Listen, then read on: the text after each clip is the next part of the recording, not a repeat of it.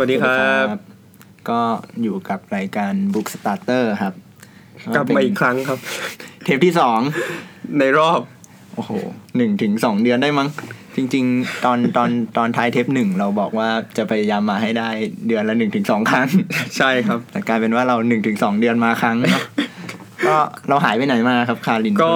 จริงๆเอ้ยจริงๆต้องแนะนำตัวกันก่อนไหม เออใช่ใช่อะเผื่อว่าคนที่ใครที่ไม่ได้ฟังเทปแรกนะครับ ผมคารินครับ ครับ ผมกายครับ ก็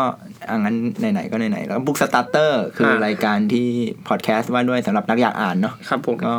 เราชวนคนในแวดวงต่างๆ มาอืมพูดคุยถึงหนังสือที่เขาอ่าน แล้วก็ใช่อยากแนะนำให้คนอื่นได้อ่านเหมือนเหมือนๆกันอะไรอย่างใช่เงี้ยครับอย่างพอดแคสต์อันแรกเราก็ชวนสำนักพิมพ์ใจใจฮะที่พอดีว่าตอนนั้นก็เพิ่งออกหนังสือเล่มใหม่ชื่อ Revenge เนาะครับเราก็เลยอยากรู้ว่าเออเนี่ยสำนักพิมพ์ เล็ก ๆ ที่เขาก่อตั้งกันขึ้นมาเองเนี่ยเขามีวิธีคิดยังไง แล้วก็อะไรหนังสืออะไรที่อ่าบรรณาธิการทั้งสองคนเขาอ่าน และทำให้เขาอยากจะสร้างใจใจขึ้นมาในวันนี้นะครับ ก็ถ้าใครที่ยังไม่ได้ฟังก็กลับไปติดตามเทปนั้นได้ใช่ขอบครับเพราะเดี๋ยวเราก็จะหายไปอีกกี่เดือนไม่รู้ไม่รู้ โอเค ที่เราที่ที่เราหายไปเนาะก็เพราะว่ามันก็ก็อย่างที่ทราบนะครับว่า มันก็มีเหตุการณ์หลายๆอย่างเนาะที่มันก็ทำให้เราคิดว่า เราพักไว้ก่อนดีกว่า ใช่ครับ เพื่อจะรอให้อะไรหลาย ๆ อย่างมันลงตัวกว่านี้เนาะแล้วก็อีกอย่างหนึงก็พอดีว่าพวกเราสองคนก็ติดภารกิจด้วยหน้าในที่ช่วงนั้นการงานใช่ที่รุมเร้าพอตัวนะฮะใช่ครับกว่าจะหายหายยุ่งก็แบบว่านั่นแหละครับเพิ่งจะโผล่กันก็วันนี้แหละครับ โอเค เพื่อไม่ให้เสียเวลาไปมากกว่านี้ครับ เทปที่สองของเราครับ เป็นชายหนุ่ม ที่แบบว่าเพิ่งอายุขึ้นต้นด้วยเลขสามไปหมาดๆเนาะครับแล้วก็ผลิตผลงานหลายสายครับคนนี้อ่าครับผมเป็นเช่นทั้งนักเขียน นักเขียนเป็นทั้งนักคิดโอ้โหเป็นทั้งนักวาดรูปเออประกอบเป็นเจ้าของสำนักข่าวออนไลน์ ใช่ที่กำลังมาแรงนะฮะ อีกสำนักข่าวหนึ่งซึ่งหลาย ๆ ท่านก็คงจะเคยอ่านก็คือ The Matter ใช่ครับล่าสุดเขาเป็นอะไรนะ สิบหนุ่มประจำปีของแอลเมนเย้ขึ้นปกด้วยนะฮะ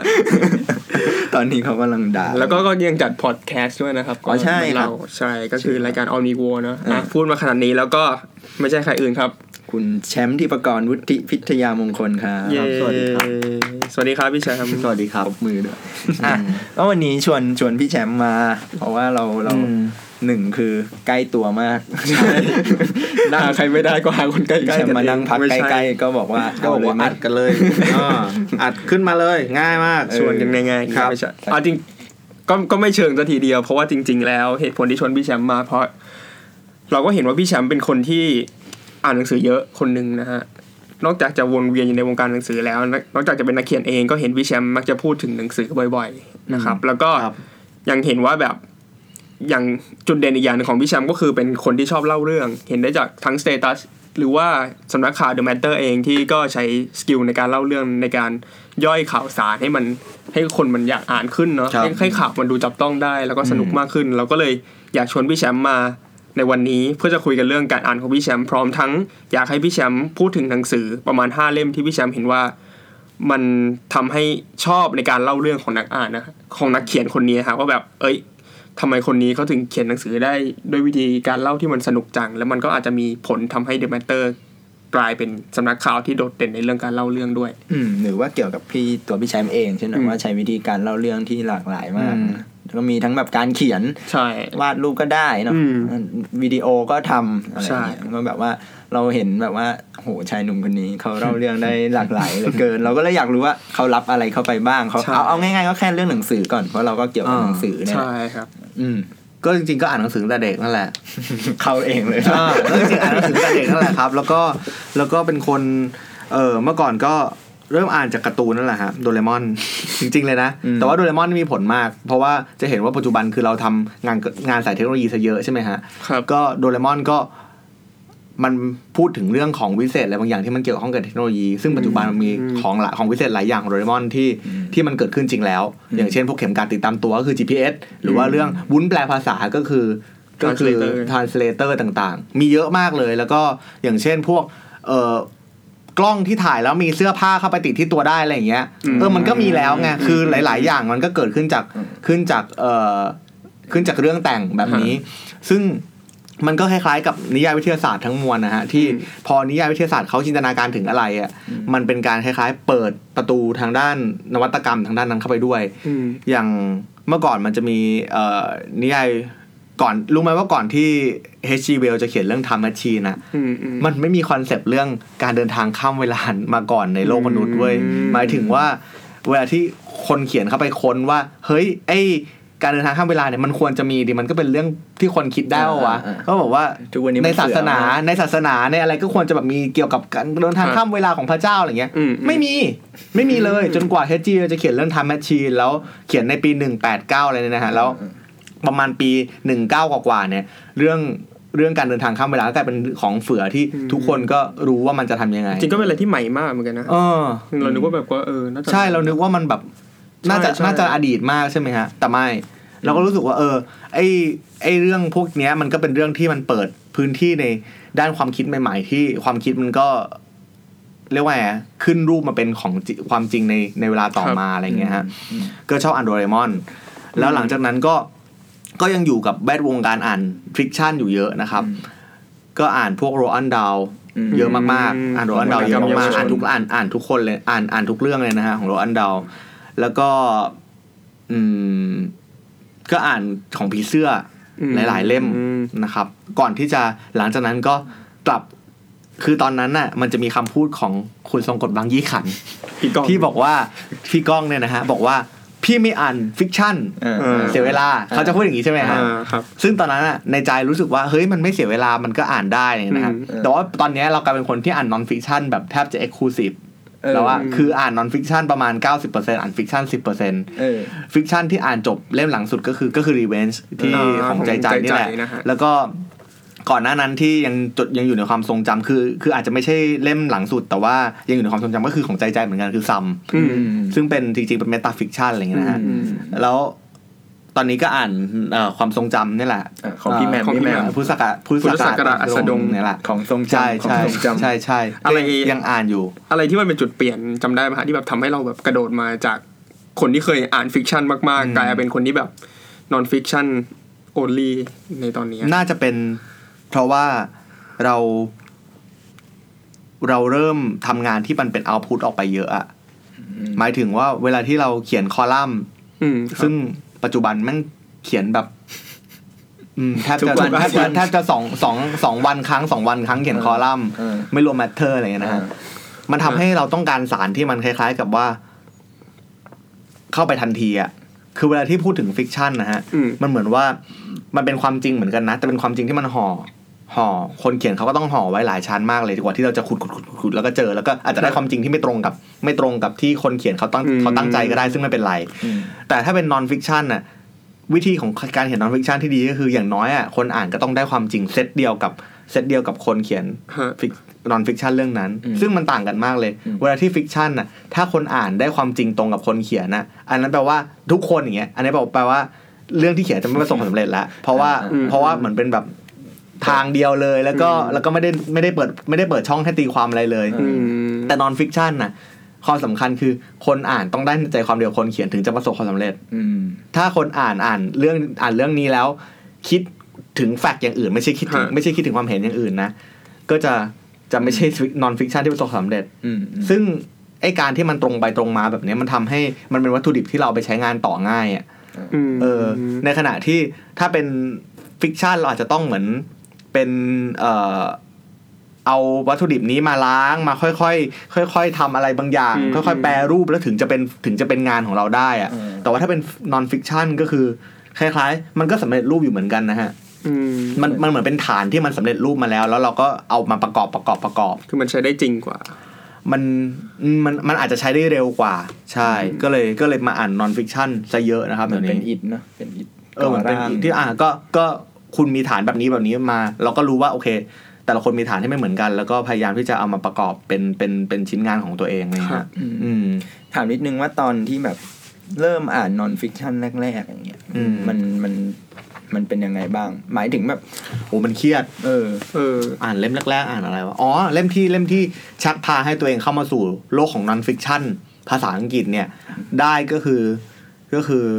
the earth เนี่ย the world is flat อ่า จำได้ไหมเราจะมีหนังสือเล่มเนี้ยที่ดังมาก ๆ ในตอนในตอนเมื่อสักหลายปีมากๆแล้วอะใครว่าโลกกลมรู้สึกว่าของไทยมีแปลชื่อนี้ ใช่ใช่ครับแต่ภาษาอังกฤษคือ the world is flat เออเออซึ่งมันเป็นหนังสือที่ที่ที่มันเปลี่ยนวิธีการอ่านของเราไปเหมือนกัน อันนั้นอันนั้นคือใครจำได้ไหมครับว่าอะไรที่มันชักจูงให้เราเข้าหาเล่มนี้ครับมันน่าจะเป็นเพราะว่าเรา เพราะว่าเราเริ่มสนใจเรื่องของคอมพิวเตอร์ แล้ว The World is Flat เนี่ยมันเป็นมันเป็นหนังสือที่เกี่ยวกับปรากฏการณ์ที่ที่ network มันทำกับโลกของเราอะฮะอืมที่ว่าจริง ๆ ใครว่าโลกกลมก็คือเหมือนว่าเออก็เดี๋ยวนี้โลกมันแบนราบมากขึ้น เพราะว่าครับอินเทอร์เน็ตมันช่วยมันช่วยเอ่ออืมเรียกว่าอะไรอะทำให้โลกมันเป็นโครงสร้างเท่าเดิมอะไรอย่างเงี้ยนะฮะอืมก็ก็มันก็ดึงเราเข้าไปด้วยด้วย fact ด้วยอะไรต่างๆ หลังจากนั้นก็อ่านพวก Mal- Malcolm Gladwell ที่เขาก็ใช้วิธีการเล่า non-fiction แบบ fiction ในบางเรื่อง ก็คือมีการเล่าถึงตัวละคร ตัวละครนี้ไปทำอย่างนี้แล้วก็ค่อยๆเล่าค่อยๆเล่าไป ซึ่งมันก็เป็นวิธีอีกวิธีหนึ่งของการเขียน non-fiction อะไรเงี้ยฮะอืมอืมก็น่าเป็นหนังสือพวกเนี้ยเออเมื่อกี้เห็นพูดว่าเป็น non fiction อังกฤษอย่างนี้แปลว่าตอนตอนแรกเราได้ลองหาภาษาไทยอ่านไหมฮะ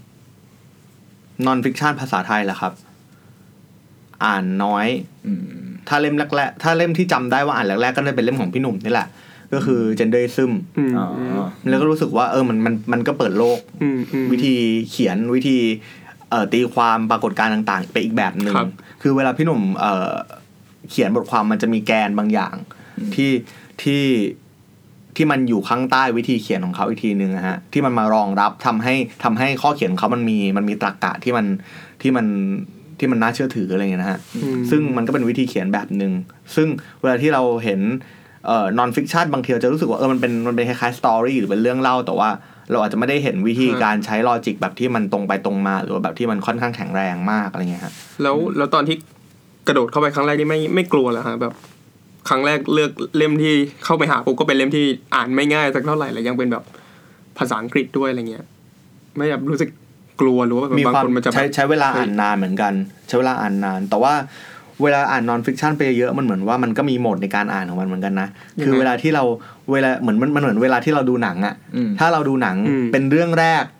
หรือว่าเป็นเรื่องแรกของแต่ละหมวดเงี้ยอืมเราจะเราจะเดาทางเขาไม่ถูกอะว่าว่าเอ่อผู้หญิงคนนี้แต่งตัวแต่งตัวไม่มิดชิดออกมาเดินคนเดียวตอนกลางคืนเขาคงไม่ตายหรอกอ่าอะไรอย่างเงี้ยเราจะเราจะรู้สึกอย่างเงี้ยตลอดเวลาแล้วก็มันมีวิธีว่าเออฮีโร่มันจะไปตกตรงไหนมันจะไปขึ้นตรงไหนใช่ไหมฮะซึ่งเราจะอ่านซึ่งถ้าดูหนังเยอะเราจะอ่านออกอืมอืมเหมือนกัน non-fiction เนี่ยเหมือน fiction คล้ายๆอย่างนั้นเลยก็คือ ถ้าเวลาที่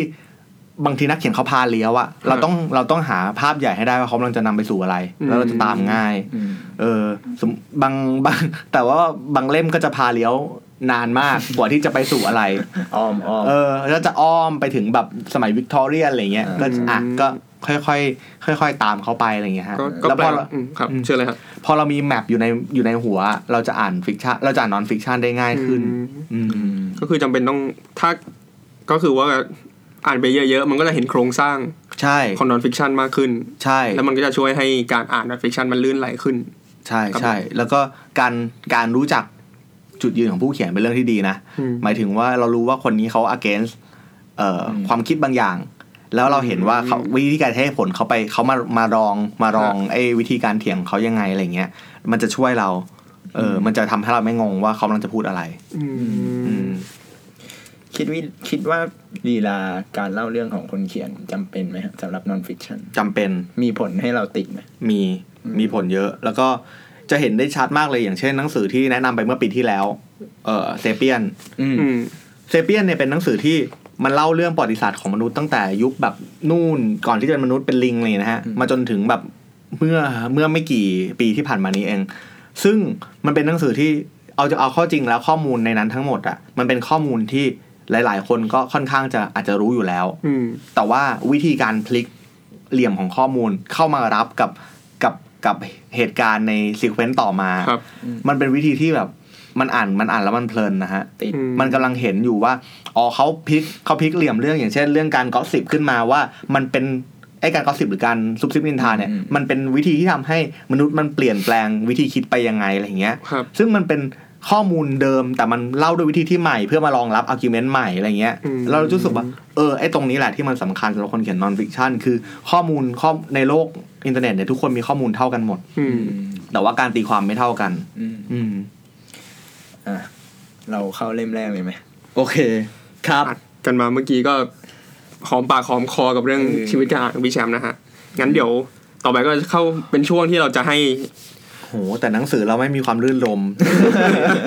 นี่พูดมานี่คือไม่ขัดไม่ถ้าขัดถ้าแต่แต่แต่แต่ถ้ารื่นรมรื่นรมที่ผ่านมาก็นี่แหละก็คืออ่าซัมอันนั้นไอ้พวกนั้นคือแบบว่า เราชอบซัมมากเลยนะอ่าอย่าหวังจช่ริวยงว่าเราชอบช่วยซัมขายมากมาก เพราะว่าซัมเนี่ยเป็นหนังสือที่ทำให้เรากลับมาอ่าน fiction อีกครั้งหนึ่งอะ Sum คุณ David Eagleman ของสำนักพิมพ์ไจไจนะฮะใช่ของเพราะว่า Sum มันเป็นหนังสือที่ตอนแรกเราอ่านเราอ่านปก เราอ่านไอ้โปรยข้างหลังแล้วเรารู้สึกว่าเกลียดหนังสือเล่มนี้อะทำไมคืออะเขาบอกว่า post mortal ใช่ไหม post mortal fiction อะไรประมาณเนี้ย meta meta post mortal fiction คือ fiction of possibility อะไรอย่างเงี้ยอืมอืมความเป็นไปได้ possibility หลังหลังความตายซึ่งเราเฮ้ยทำไมต้องยากขนาดนี้ ไม่อยากปีนบันไดอ่านเหมือนแบบเหมือนเหมือนนักวิจารณ์หนังที่ที่ที่พูดเรื่องยากเรื่องที่ง่าย ๆ ให้เข้าใจยากอะโพสโคโรเนียลเอออะไรอย่างเงี้ยก็จะก็จะงงว่า ทำไมถึงต้องพูดให้ยากเออเออเออแต่ข้างในมันก็เป็นวิธีข้างในก็เป็นความเป็นไปได้ใช่ไหมฮะอืมสี่สิบอย่าง40ที่ที่ถ้าเราตายไปแล้วมันอาจจะเป็นอย่างนี้ก็ได้นะเออโดยที่เขียนโดยที่เขียนให้มันเขียนให้มันเหมือนnonfiction แต่เขียนเป็น fiction อืมซึ่งเราซึ่งเราประทับใจมากเก่งมาก จริงครับ แล้วมันกระทบกับความคิดพี่แชมป์อะไรบ้างวะฮะกระทบเยอะเพราะว่าเราคิดเรื่องแบบเรื่อง เรื่องความตายเรื่องอะไรอย่างเงี้ยเยอะอืมอืมแล้วเรารู้สึกว่าจริงๆพูดอย่างนี้พูดอย่างนี้ก็ดูอย่างนี้ก็ดูเป็นก็ดูเป็นคนเป็นคนเป็นคนวัยสามสิบมากเลย ขอโทษนะวัยสามสิบเนี่ยชอบพูดเรื่องความตาย คนวัยสี่สิบก็จะช่างแม่งทำไมวะสามสิบมันทำไมทำไมสามสิบมันถึง turning point ส่งผล ยังไงขนาดนั้นมันเหมือนว่าที่วัยสามสิบมันเป็นวัยที่กระแดะนะ คือคือหมายถึงว่ามันมันจะค่อนข้าง เรียกว่าอะไรอะสั่งสมภูมิมานิดนึงแล้วก็รู้ว่าตัวเองทำอะไรได้ทำอะไรไม่ได้ใช่ไหมฮะอืมแต่ว่ามันก็รู้ว่ามันมีคนที่เหนือกว่าอีกตั้งเยอะแยะอะไรเงี้ยมันเลยมันเลยเป็นจุดที่มันต้องกลับมาทบทวนว่าเส้นที่เดินผ่านมาประมาณครึ่งครึ่งมั้ง หรือว่าเกือบเกือบถึงครึ่งเนี่ยมันจะนำไปสู่อะไรคือมันเป็นมันเป็นวัยที่มันดิ้นไปไหนไม่ค่อยได้แล้วไงอือืมมเออต้องแบบลงหลักลงหลักเอออะไรบางอย่างที่ทำให้ทำให้เราเสพมาทั้งหมดมันก็ settle ตัวเราบางอย่างแล้วอะไรเงี้ยอืมเออมันก็เลยกลับมาคิดเรื่องพวกนี้เยอะ ซึ่งกระแดะแต่ว่าแต่ว่าเรื่องเรื่อง Sum เนี่ยมันก็ด้วยวิธีเล่าของเขาอะนะครับเขาใช้สรรพนามบุรุษที่สองเนาะคุณอืมอืมใช่ใช่คุณนู่นคุณนี่ซึ่งมันก็เป็นวิธีที่เรารู้สึกว่า เออเราเราติดเรื่องเราติดวิธีการเล่าแบบเนี้ยมาจากมาจากหนังสือสมัยเด็ก อืมพวก choose your own adventure อะฮะอ๋อที่จะใช้คำว่าคุณตลอดเวลาเป็นคุณเรื่องเดินอะไรคุณอะไรอย่างเงี้ยคุณขโมยภาพของโมนาลิซาแล้วคุณจะวิ่งหนีหรือเปล่าเออแล้วก็หมุนแล้วก็เปิดด้านนู้นเปิดด้านนี้ ซึ่งเราซึ่งเรารู้สึกว่าเออเวลาเวลามันเล่าด้วยคุณนะมันมันคนเขียนเขา engage กับเราอีกแบบหนึ่งอะอืมที่ไม่เหมือนที่ไม่เหมือนเล่าด้วยบุรุษที่สามที่ไม่เหมือนเล่าด้วยบุรุษที่หนึ่งอืมอืมเออแล้วเรารู้สึกว่าเรา happy ที่อ่านเรื่องเนี้ยเพราะเรารู้สึกว่า มันไม่ใช่ fiction เท่าไหร่นะอืมมันอยู่กึ่งมันอยู่กึ่งกลางระหว่าง fiction กับ nonfiction คือไอ้ข้อมูลที่เขาเอามาเขียนซึ่งจริงนักเขียน fiction ที่ดีทุกคนก็ควรจะหาข้อมูลเนี่ยนะฮะครับก็ก็เป็นข้อมูลที่ที่ที่เราสนุกที่ได้เห็นเขาพลิกข้อมูลเนี้ย อืม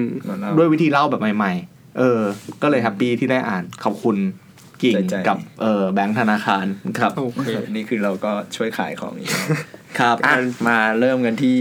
เมื่อกี้ยังไม่ใช่เล่มแรกใช่เมื่อกี้เป็นแค่แต่เมื่อกี้บอกว่าถ้าคือแบบถ้าจะลื่นลมก็อ่านเล่มโน้นลื่นลมเพราะว่าคุณทีประกรณ์บอกว่าหนังสือที่เขาเลือกมาไม่ลื่นลมเลย ไม่ลื่นลครัมบมาเริ่มกันที่เล่มแรกที่พี่แชมป์ชอบเกี่ยวกับการเล่าของนักเขียนโอ้โหคนนี้ดีกว่าฮะอะเป็นหนังสือแห้งทั้งนั้นเลยนะครับ ผมจะบอกว่าหนังสือที่ผม เอามาเอามาเนี่ย เป็นหนังสือที่เกี่ยวกับแบบคอนเทนต์นี้ปะโลก โลกในอนาคตที่ที่ที่ทั้งกายทั้งคาทิวก็จะเบื่อมากเพราะว่าอีนี่มันอ่อนหนังสือแบบนี้ตลอดเวลา อะไรนะลืมลืมตาในอนาคตลืมตใอนาคตเอออะก็เป็นอย่างเงี้ย เรามาดูกัน แต่ก็คนอ่านคนอ่านก็ชอบเยอะไงอืมอืมเราว่าจริง ๆ จริง ๆ เรื่องของอนาคตมันก็เป็นเรื่องที่ที่ตอนนี้ก็คนอยากมีคนรู้สนใจเยอะขึ้นนะฮะแบบดูแบบใช่เราใช่เซไหมอร์ไพรส์มากอย่างเช่น อย่างเช่น เมื่อก่อนพอเราแนะนำซีรีส์อย่าง Black Mirror อย่างเงี้ยนะฮะครับผมอะซึ่งเป็น Black ซี Mirror รีส์เกี่ยวกับอะไรเกี่ยวกับ dystopia เกี่ยวกับเทคโนเทคโนโลยีเข้า dystopia คือเป็น dystopia ที่ไม่ได้เกิดจากเอ่อรัฐบาลหรืออะไรอย่างอื่นอืมเป็นสาเหตุทางตรงนะ แต่เกิดจากเทคโนโลยีเป็นสาเหตุอืมทางตรงซะมากกว่า ซึ่งซึ่งเมื่อก่อนถ้าเล่าเรื่องนี้ให้คนอื่นฟังอะมันจะดูไกลตัว อย่างเช่นเมื่อก่อนเราบอกว่าหุ่นยนต์จะมาแทนที่ทางการทำงานของมนุษย์ ทุกคนจะรู้สึกว่า บ้าเหมือนแบบเหมือน Skynet นี้เหรอ I, Robot คนบ้าแบบ fiction มากเออแต่ว่าตอนนี้เหมือน nonfiction มันก็ caught up มันก็มันก็มาไล่ตามไล่ตาม fiction ที่เคยว่ากันไว้แล้วครับนี่นะครับแล้วบางเรื่องมันก็เกิน fiction ไปด้วยซ้ำอืมซึ่งซึ่งตัวเอ่อ Black Mirror เนี่ยก็พยายามที่จะฉายภาพอนาคตอันใกล้ ในบางเรื่องอันไกลอืมในบางเรื่องอืมให้เราได้เห็นว่าจริง ๆ คือถ้าเทคโนโลยีมันไปถึงจุดที่ จุดที่มัน peak แล้วมันคลี่มันคลี่คลายออกมาเป็นอีเวนต์เนี่ยมันจะออกมาเป็นอีเวนต์แบบไหนอืมก็เป็นวิธีเล่าที่จริง ๆ สนุก เพราะว่าทุกอย่างมัน base กับความจริงอะแล้วมัน base ด้วยมัน base กับเหตุผลที่เรายอมรับมันได้อะอืมเออครับ เมื่อก่อนพูดถึงเรื่องนี้จะคนจะบอกว่ามันคือซีรีส์ของเนิร์ดเออเออแต่ว่าตอนเนี้ยเหมือนเหมือนเวลาที่เราแนะนำไปใน Matter ในอะไรเงี้ย คนก็ตอบรับเยอะมากอืมแล้วรู้สึกว่าเออคนมันสนใจเรื่องพวกนี้เยอะขึ้นจริงแต่หรือว่าก็เพราะว่าแบบเหมือนคนมันเห็นชัดขึ้นว่าอนาคตที่เขาเคยไม่เชื่อมันแบบเฮ้ยมันมีจริงว่ะๆใช่ เมื่อก่อนใครจะไปคิดว่าคนมันจะต่อกันด้วยเอ่อเว็บไซต์เว็บแบบเออไปต่อกันด้วยหน้าจอที่ที่เป็นแอปพลิเคชันเดียวคือม Facebook อย่างเงี้ยเมื่อก่อนใครเขาจะไปคิดว่าอืมคนหนึ่งในเจ็ดคนจะต่อกันด้วยสิ่งนี้อะไรเงี้ยใช่ไหมฮะอืมซึ่งตอนนี้ก็เป็นไปแล้ว ก็เลยชอบอ่านหนังสือเรื่องเกี่ยวกับพวกนี้แหละอืมอืมแล้วก็สนุกที่ ที่ได้เห็นได้ที่ที่ได้เห็นสิ่งที่เคยเคยคิดไว้หรือว่าเคยอ่านมามันกลายเป็นความจริงนะครับอืมอืมซึ่งหนังสือที่เลือกมาหลาย ๆ เล่มก็จะเป็นหนังสือเกี่ยวกับเกี่ยวกับเรื่องพวกนี้แหละฮะ ครับอืมอะมาเล่มแรกของเรานะครับ คือ the inevitables ใช่ครับ The Inevitable เนี่ยก็เป็นจริง ๆ ไม่เติมเอ็นนะขอโทษที ไม่เติมอ่าไม่เติมเอ่อก็คือเรื่องที่หลีกเลี่ยงไม่ได้อ่ามันเขียนโดยคุณเควิน Kevin เคลลี่ Kelly คุณเควินเคลลี่เป็นคนก่อตั้งนิตยสารวายอือืมมก็เป็นเป็นเรียกว่าอะไรเขาเรียกตัวเองว่าเป็น futurist เนาะก็คือเป็นนักอนาคตศาสตร์ที่พยายามทำนายอนาคตจากจากปรากฏการณ์ทางด้านเทคโนโลยีที่เราเห็นกันนี่แหละอืมซึ่งซึ่งในหนังสือเล่มเนี้ยเขาก็ถึงเรารู้สึกว่าเวลาอ่านไปจะเป็นเรื่องที่รู้แล้วทั้งหมดเลยเช่น อย่างเช่น sharing อย่างเช่น เขาจะพูดถึง 12 เทรนด์ที่กำลังจะที่กำลังมาอยู่และกำลังจะ shape อนาคตของเราครับอย่างเช่นเอ่อ sharing อืมอืม sharing economy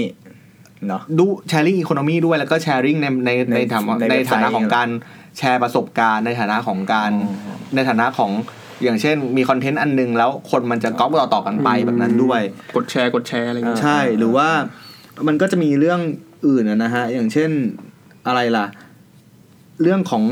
บิตคอยน์เรื่องของบล็อกเชนอะไรแบบเนี้ยฮะซึ่งซึ่งถึงแม้ว่าข้อมูลทั้งหมดอะคนที่อ่านอินเทอร์เน็ตในปัจจุบันนะจะรู้ทั้งหมดแล้วอะอืมแต่ว่าเวลาแต่ว่าเวลาที่เขาหยิบมาเล่าอะอืมมันประกอบกันเป็นภาพ ให้เราเห็นว่าอย่างเช่น เทคโนโลยีบางอย่างเอ่อ Internet of Things อย่างเงี้ยเราจะไม่เห็นเราจะไม่เห็นแอปพลิเคชันของมัน เราจะไม่เห็นว่า แล้วไงวะไอ้ที่การที่ เครื่องมือต่างๆ มันต่ออินเทอร์เน็ตได้แล้วมันจะส่งผลกับชีวิตกูยังไง อืมในอนาคตเขาก็บอกว่าอย่างเช่น ผ้าที่ถ้าแห้งแล้วบอกคุณได้อะไรเงี้ยอืมซึ่งมันก็แฮปปี้นะที่ได้รู้อะหมายถึงว่าเราก็อ่าไม่ต้องเดินออกไปดูเอนะอเออเวลาที่เราเวลาที่เราจินตนาการเราก็รู้สึกว่าปัญญาอ่อนเออทำไมกูต้องการสิ่งนี้อืมแต่ว่าพอมีมา ชีวิตเราเนี่ยเราก็เราก็ได้สิ่งที่ไม่ต้องการมาเยอะ เราก็ขาดมันไม่ได้ตั้งเยอะอืมเออเอออะไรอย่างเงี้ยฮะรีโมทใช่แล้วก็ แล้วเขาก็จะพูดถึง VR พูดถึงอะไรอย่างนี้แหละเออที่ที่เป็นที่เป็นที่เป็นสิ่งที่มันใกล้ตัว แต่ว่ามันอาจจะยังเห็น อาจจะยังแบบบานเบ่งบานไม่เต็มที่อะอืฮะมอืมก็เขาก็บอกว่าสิบสองอย่างเนี่ยคืออะไรอืมซึ่งอืมซึ่งเป็นหนังสือที่ไม่ได้พูดอะไรใหม่ แต่ว่ามันเก็บไว้ในที่เดียวอะอืมเออสงสัยว่าไอ้พวกหนังสือแบบเนี้ยพูดถึงอนาคตหรือว่าอืมในตอนที่เขาเขียนมันยังใหม่อยู่ แต่พอสมมติเมื่อมันผ่านไปอืมหรือว่าแบบไอ้มันเก่าแล้วอย่างเงี้ย เราเมื่อเรามาอ่านตอนนั้นมันมันจะได้อะไร หรือเราจะอ่านมันเหมือนหนังสือหนังสือประวัติศาสตร์ไงอ๋อเหมือนว่าเราจะเห็นว่า turning point ของสิ่งที่เขาพูดไว้อะมันมันเป็นยังไงบ้าง อย่างเช่นถ้าสมมติตอนนี้ไปอ่าน The World is Flat เนี้ยก็จะเห็นว่ามันมันก็เก่าแต่ว่าอืมอืมเวลามันก็เหมือนเวลาที่เราอ่านพวกพวกหนังสือเกี่ยวกับ เอ่อ กามูอะไรเงี้ยฮะอืมอืมคือตอนนั้นมันก็เป็นวิธีมองสังคมแบบหนึ่งตอนนี้มันก็เราก็อ่านเขาเพื่อที่เราจะได้รู้ว่าสังคมในตอนนั้นมันเป็นยังไง แล้วมันแล้วแล้วมันส่งผลมาถึงมาถึงวิธีการคิดของตอนนี้ของเรายังไงอืมเออแต่แต่มันไม่มันไม่ใช่ว่าพอเรากลับไปอ่านแล้วมันจะรู้สึกเหมือนเฮ้ยอันนี้มันเป็นแบบ false prediction หรือเปล่าอะไรเงี้ยเราจะรู้สึกนะ เราจะรู้สึกในบางเรื่อง อย่างเช่นอืมอย่างเช่นเอ่อในหนังสือเรื่องฟรีของ คริสแอนเดอร์สันซึ่งเป็นบกวายของคนที่แล้วเนี่ยนะฮะบกวาย US ครับก็พูดพูดถึงเขาเขาจะเป็นฝ่ายโปรโปรทางด้านแบบแบบเอ่อให้ทุกคนแบบทำงานฟรีแล้วทุกอย่างมันจะตอบแทนมันจะมันจะมันจะมันจะมันจะกลับมาสู่ตัวเองอะไรยังไงเนี่ยนะฮะก็เราก็จะเห็นว่ามันก็ไม่ได้จริงซะทีเดียว มันก็มีความมันก็มีความแบบดิ้นรนอืมสำหรับคนที่สำหรับศิลปินที่ปล่อยงานฟรีอยู่หลาย ๆ คนเลยนะฮะพวก พวกนายอินชเนลอย่างเงี้ยอืมชื่อนายอินเนลใช่ไหมใช่ใช่ใช่พวกพวกพวกนั้นคือเป็น exceptional cla- case คือมันมันมันปล่อยแล้วมันอยู่รอดได้ เพราะว่ามันดังอ่าใช่ อืมเราก็จะเห็นว่าเหมือนสิ่งที่เขาทำนายไว้มันก็ไม่ถูกทั้งหมด อืมแต่ว่ามันเป็นฐานที่เหมือนมันก็มันค่อยๆชิฟความคิดเราไปอะเราก็จะเห็นว่าในในหนังสือของคนเดียวกันเนี่ยในหนังสือแต่ละเล่มอะครับ เขาก็ไม่ได้เขาก็ไม่ได้หยุดอยู่ที่เดิมเหมือนกันอืมคือเพราะว่าถ้าหยุดอยู่ที่เดิมแปลว่าไม่แปลว่าตัวเองไม่สะท้อนกับเทคโนโลยีเลยใช่ไม่อัปเดตัวตตัวเองไม่ใช่เวลาที่มีของใหม่มา เราไม่สะท้อนกับข้อมูลใหม่เลยอืมอืมแล้วเราจะเชื่อคนนั้นไม่ได้อะไรเงี้ยอืมเอออืมผมแปลว่านักเขียนพวกนี้ต้องแบบวิ่งตลอดเวลานะวิ่งนะต้องวิ่งเช่นคุณทีปกรณ์เวลาที่เขียนหนังสือพวกอย่างเงี้ยพวกเอ่อ mostly cloudy หรือว่าพวกพวกเอ่อวันเอ่อเว็บมีอัพหรือหรือเอ่อวันพรุ่งนี้ที่เกิดขึ้นแล้วเลยนะฮะ ก็จะพยายามที่แบบเออถ้าบวกสามปีเป็นยังไงอะไรเงี้ยอืมเออ ไม่งั้นคือ สมมุติว่าถ้าเราเขียนเรื่อง iPhone อย่างเงี้ยเดี๋ยวก็หมดละอ่าเราต้องหา layer ข้างล่าง ปีหน้าก็ไปแล้วอืมอะไรอืมอืมครับ ก็เป็นหนังสือชื่อ The Inevitable อืมของคุณเคนวิเควินเควินเคลลี่นะฮะเควินเคลลี่อ่าซึ่งนั่นแหละ เขาเป็นคนแรก ๆ ที่เขียนเรื่องพวกนี้ แล้วก็ยังยังคงเขียนอยู่อย่างสม่ำเสมอ แก่แล้วคนเนี้ย อืมอืมอืม ครับครับโอเคครับ นั่นคือเล่มแรกของเรานะฮะอืม ต่อไป เล่มต่อมา เล่มต่อมาชื่อ Super Forecasting อืมอันนี้ก็เป็นหนังสือที่แนะนำปีที่แล้วเหมือนกันไม่ The Inevitable นี่คือเพิ่งแนะนำปีนี้อืมอ่า Super Forecasting เนี่ย เป็นหนังสือที่เท่มากเลยอะ คือเป็นหนังสือเกี่ยวกับการการทำนายอะอืมแต่ว่าเราจะรู้สึกว่าทำนายมัน หมอรักษณ์ปะวะฟันธงอะไรอย่างเงี้ยอะไม่ใช่พอพูดคำว่าทำนาย ไม่ใช่ใช่ไหมเออทำนายคือแบบแบบไอ้ไอ้ลูกลูกแก้วแล้วก็มาอ่าอ่ามมาแบบไล่มนต์หรือเปล่า ราศีเออหรือหรือหรือถ้าไม่คิดอย่างนี้ก็อาจจะคิดว่าเหมือนทำนายหุ้นไงอืมเหมือนแบบทำนายหุ้นขึ้นลงขึ้นลงดูเทรนด์ใช่ไหมอะไรอย่างเงี้ยแต่ไม่ใช่เอ้ยหนังสือเล่มนี้คือ super forecasting เนี่ยเขาซึ่งเขียนโดยคุณคุณเท็ดล็อกกับคุณการ์ดเนอร์เนี่ยนะฮะครับ เขาทำงานในองค์กรที่คล้ายๆ DARPA ฮะ DARPA คือองค์กร defense ของอเมริกของอืมอเมริกาใช่ไหมแต่เป็นองค์กรเอ่อเขาเป็นอีกอีกองค์กรหนึ่งชื่อ IARPA A R A R A I A R P A อืมเป็นองค์กรที่เป็น ARPA เกี่ยวกับ intelligence นี่แหละอืมแล้วเขาพยายามที่จะดูว่า เฮ้ย ไอคนในโลกเนี้ย คนที่ทำนายถูกอะ มันมีปัจจัยอะไรที่ทำให้แม่งทำนายถูก คือไปไปเอาเหตุการณ์ที่ทำนายแล้วก็ รองรับแล้วว่าเออจริง ใช่ แล้วก็ไปแบบ ใช่ แล้วเขาก็พยายามที่จะกรูม สิ่งอืที่มเขาเรียกว่า super forecaster หน้าใหม่ออกมา เพื่อที่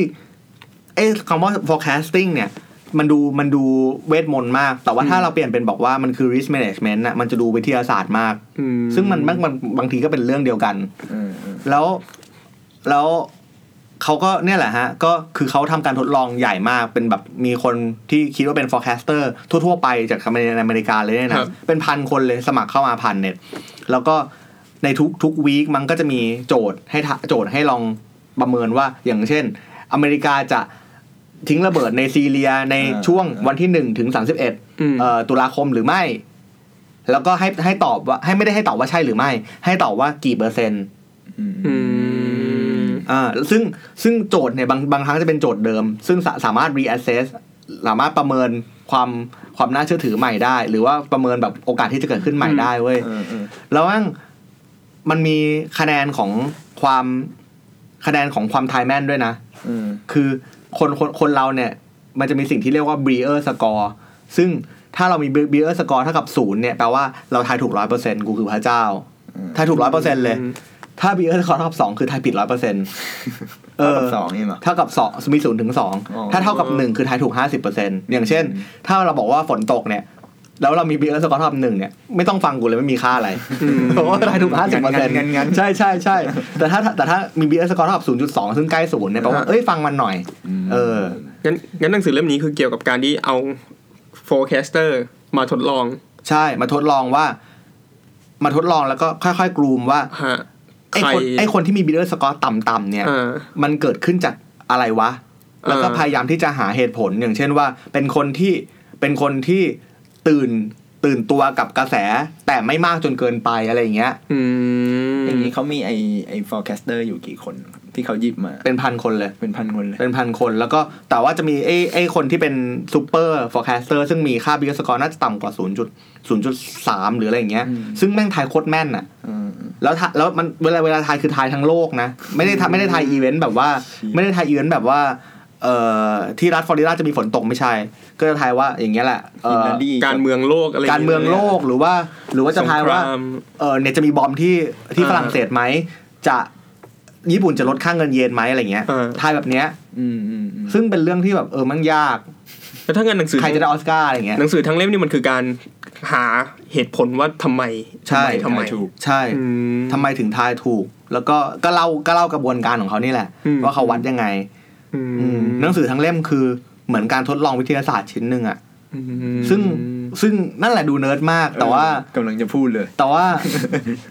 มันสนุกไงมันอ่านง่ายไหมเนี่ย ง่ายเหรออ่อ่านง่ายเขาเขาเขามีวิธีนำมาเล่ายังไง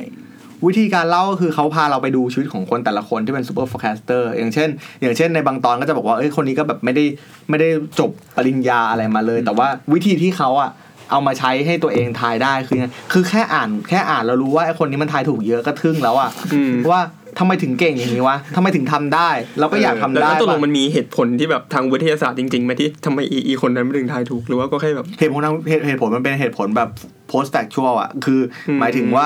เอ๊ะรู้ว่าคนนี้ทายเก่งแล้วถึงพยายามที่จะเข้าหาเหตุผลไปรองรองรอง ซึ่งอืมซึ่งมันก็ทำได้แค่แค่เดาแค่สเปกุเลตบางอย่างอืมแต่ว่ามันก็มันก็บอกเราว่า เออ มึงอาจจะทำไม่ได้หรอกแต่ว่าแต่ว่าแต่ว่าแต่มันก็บอกเราว่า เออ บางทีอย่างเช่นเรื่องเรื่องเรื่องเวลามีมีเหตุอะไรตู้มากๆอย่างเช่นโดนัลด์ทรัมป์ได้เป็นประธานาธิบดีอย่างเงี้ยอืมวิธีที่วิธีที่ forecaster เอ่อที่ไม่ที่ที่ไม่ใช่มือโปรที่ไม่ใช่ซูเปอร์เนี่ย ไปทำไปทำมันผิดก็คือ ก็คือเซนซิทีฟก่อนเกินไปอืมอืมเออเอา ประมาณเนี้ยซึ่งซึ่งมันก็จับต้องไม่ได้หรอกไอ้ไอ้บทเรียนที่เขาสรุปมา แต่ที่มันสนุกก็คือว่า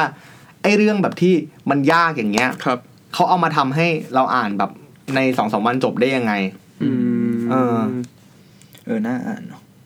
เออฟังดูแปลกๆนะครับใช่มันมันแล้วอย่างแล้วมันเป็นศาสตร์ที่เหมือนแบบไม่ค่อยมีคนเขียนถึงนะฮะ แต่ว่าถ้าอยู่เมืองไทยเนี่ยเรา superforecaster จะดังมาก เราจะรู้ได้ไงว่า เราจะรู้ได้ไงว่า ในโลกนี้มันมีการทดลองอย่างนี้อยู่อะอืมเราไม่รู้เราไม่รู้แล้วมันเป็นเรื่องที่กว้างมากเออไม่ได้เกี่ยวกับคอมพิวเตอร์ไม่ได้เกี่ยวกับเทคโนโลยีไม่ได้เกี่ยวกับอะไรอะอืมมันเป็นเรื่องที่กว้างมากแต่ว่า เออมันก็ทำกันมันก็ทำกันมานานแล้วอืมแล้วตอนนี้ปัจจุบันนี้ก็ยังยังมีอะไรแบบนี้ยังมีชื่อโครงการ Good Judgment Program เป็นของคนนี้เหมือนกัน เป็นของไอ้เท็ดล็อกกับเนี่ยแหละ ก็คือจัดโดย IARPA นี่แหละเออเอออืมก็เพื่อจะหาเหตุผลกันต่อไปว่า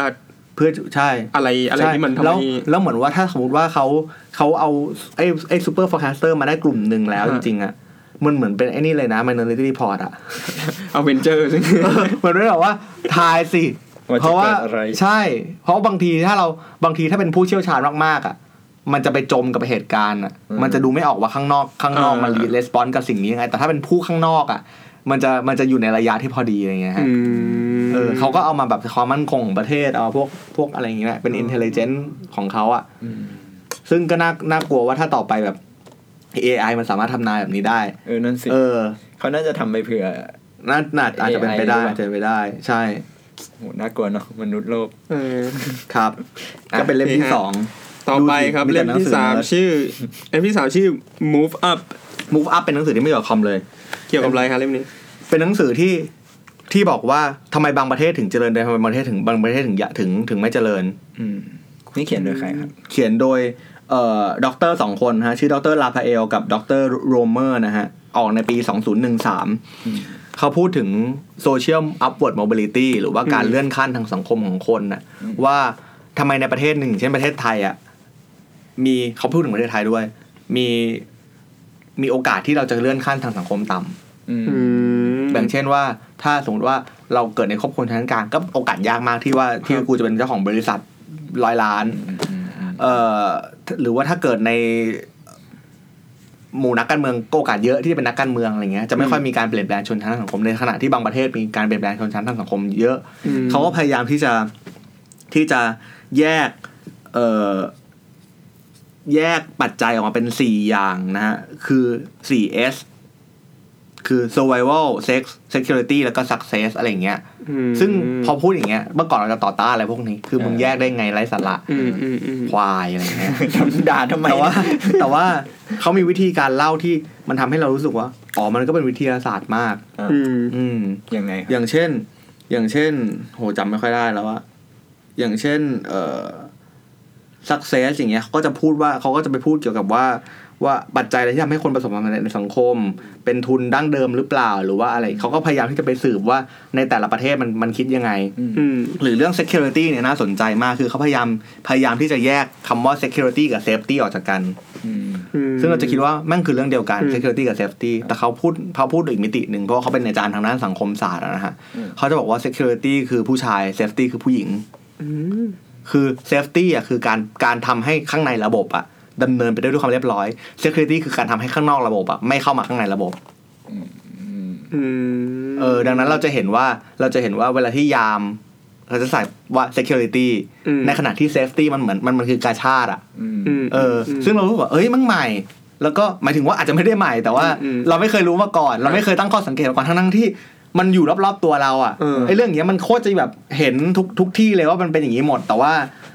ไม่เคยคิดเลยว่ามันว่ามันไม่เหมือนกัน อืมเออ เออ ก็เพิ่งเพิ่งเคยได้ยินเหมือนกันใช่นี่นี่เลยแบบเห็นเป็นภาพเลยตอนนี้เวลาพูดถึงคำนี้แล้ทำวไมทำไมถึงสนใจหนังสือเรื่องนี้เนี่ยก็สนใจเพราะว่าเรารู้สึกว่าในอันนี้เกี่ยวกับแมทเทอร์โดยตรงอ๋อเรารู้สึกว่าในไทยมีในไทยมีเอ่อความมีพลวัตทางสังคมต่ำฮะ มีความแบบเลื่อนขั้นอย่างนี้ต่ำอือฮึถ้าจะทำให้เราขึ้นไปข้างบนได้อะต้องใช้อะไรบ้างอืมหรือว่าถ้ามันมีอะไรที่แบบมีบทบาทไหนของสื่อที่มันสามารถทำได้บ้างอะไรนะฮะอืมเออ แล้วเขาก็อธิบายสนุกมากอย่างเช่นว่าเขาก็เขาก็เวลาที่เขาพูดแต่ละอย่างเขาจะพูดถึง เอ่อปรากฏการณ์ทางสังคมในสังคมใดสังคมหนึ่ง อย่างเช่น บอกว่าอย่างเช่นเรื่อง safety กับเอ่อ security เนี่ยเขาอธิบายแบบสนุกมากเลยอย่างเช่น บอกว่า ในอเมริกาประตูสำคัญ ในขณะที่ประตูแม็กใช่ประตูยิ่งประตูใหญ่ยิ่งดี อืมในขณะที่ที่เม็กซิโกอะยิ่งกำแพงใหญ่ยิ่งดีกำแพงคือยิ่งสูงกำยิ่งยิ่งกำแพงสูงยิ่งดี ในขณะที่ถ้าอเมริกันนะเราจะไม่เห็นว่าคนคนคนอาศัยอยู่ในกำแพงเออเพราะคนรู้สึกว่าไม่มี freedom เออเออเอออืมซึ่งมันซึ่งทั้งสองอย่างมันเป็นมุมมองต่อมุมมองของ safety กับ security ที่แตกต่างกันอะไรเงี้ยฮะมเออ แล้วมันทำแล้วพอมันเป็นหนังสือที่ที่ชี้ให้เราแบบเนี้ย ที่ชี้ให้เราเห็นแล้วแล้วด้วยด้วยลอจิกที่เออว่ะหรือจะเป็นอย่างนั้นจริง ๆ แล้วมันทำให้เหมือนเราเหมือนเราได้วัตถุดิบไปทำอะไรใหม่ต่อๆเยอะๆอย่างเงี้ยเราจะรู้สึกสนุกเวลาอ่านฟังคล้ายๆอืม อืม คล้ายๆจริงๆหนังสือแบบนี้คล้ายๆหนังสือพี่หนุ่มเหมือนกันอืมคือเวลาที่เขาชี้อะไรมาในแต่ละพารากราฟเราก็จะอ้อแล้วเราก็เอาไปเราก็มันเราก็เก็บไว้ในหัวแล้วเราก็เวลาที่เราเจอเรื่องที่มันสะท้อนนะเราจะสามารถสะท้อนด้วยความคิดครับชุดนี้ออกไปได้อย่างเงี้ยครับอืมที่หนังสือเล่มนี้นี่มันโฟกัสช่วงช่วงเวลาประมาณไหนบ้างมีปะช่วงช่วงช่วงปัจจุบันปัจจุบันอะไรเลอยย่างเงี้ยนี่แหละฮะอ่าแล้วแล้วตอนสุดท้ายเขาก็จะมาจะมาเอ่อทำเป็นแรงค์ว่าว่าชาติไหนมีมี upward mobility หรือว่ามี สิ่งที่เขาเรียกว่า move up เนี่ยมเออสูงบ้าง ซึ่งซึ่งมันก็เฉลี่ยจากหลาย ๆ กราฟ ซึ่งของไทยอยู่ประมาณหนึ่งในสามต่ำอืมน่าภูมิใจจริงๆครับเราก็เลดดาวต่อไปนะเออ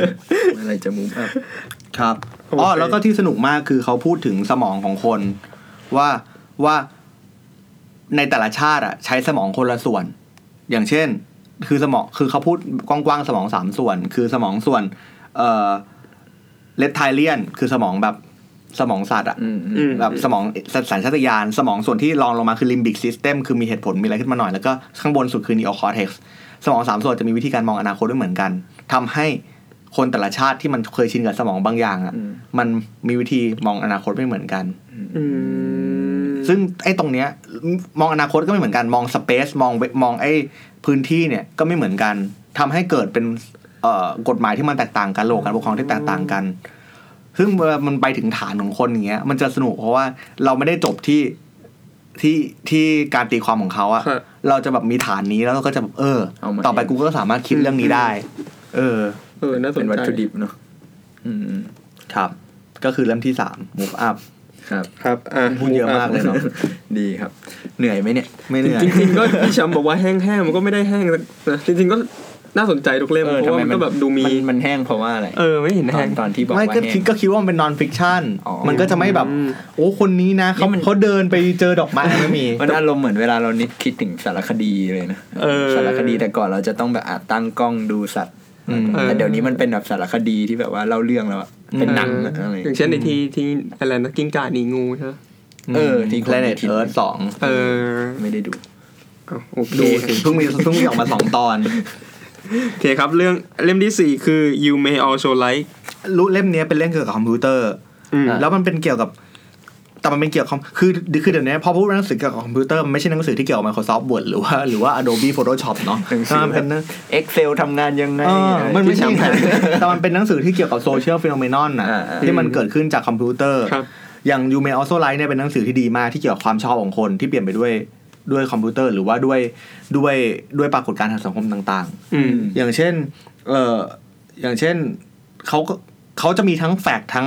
ทั้งทั้งการตีความนะฮะอย่างเช่นอย่างเช่นเอ่อเขาบอกว่าทำไม YouTube ถึงเปลี่ยนเปลี่ยนระบบจากห้าดาวมาเป็นกดขึ้นกดลง เพราะว่า YouTube มันเป็นคือจากยังไงห้าดาวเมื่อก่อนเมื่อก่อนอ๋อเมื่อก่อนเวลาดูคลิปอะมันจะแบบหนึ่งสองสามสี่ห้าดาว เออออโอ้ยเชี่ยโหนี่ลืมโคไปตรแล้วนะนานเลยนะเออแล้วตอนนี้กลายเป็นกดขึ้นกดลง เพราะว่า กดขึ้นกดลงคือไอ้ที่อะไรวะทั้ง up ทั้ง down like like like dislike อ๋ออ่าอ่าเพราะว่าพอห้าดาวแล้วอะปรากฏการณ์คือ มันเหวี่ยงเออมันอยู่ที่หนึ่งกับห้าอืมเออ ในขนาด เพราะว่าอาจจะแบบมี reaction รุนแรงถึงจะกดหรืออะไรไม่รู้ ในขณะที่บางที่อย่างเช่น Netflix อะมันจะถ้าเป็นถ้าเป็นหนังอะ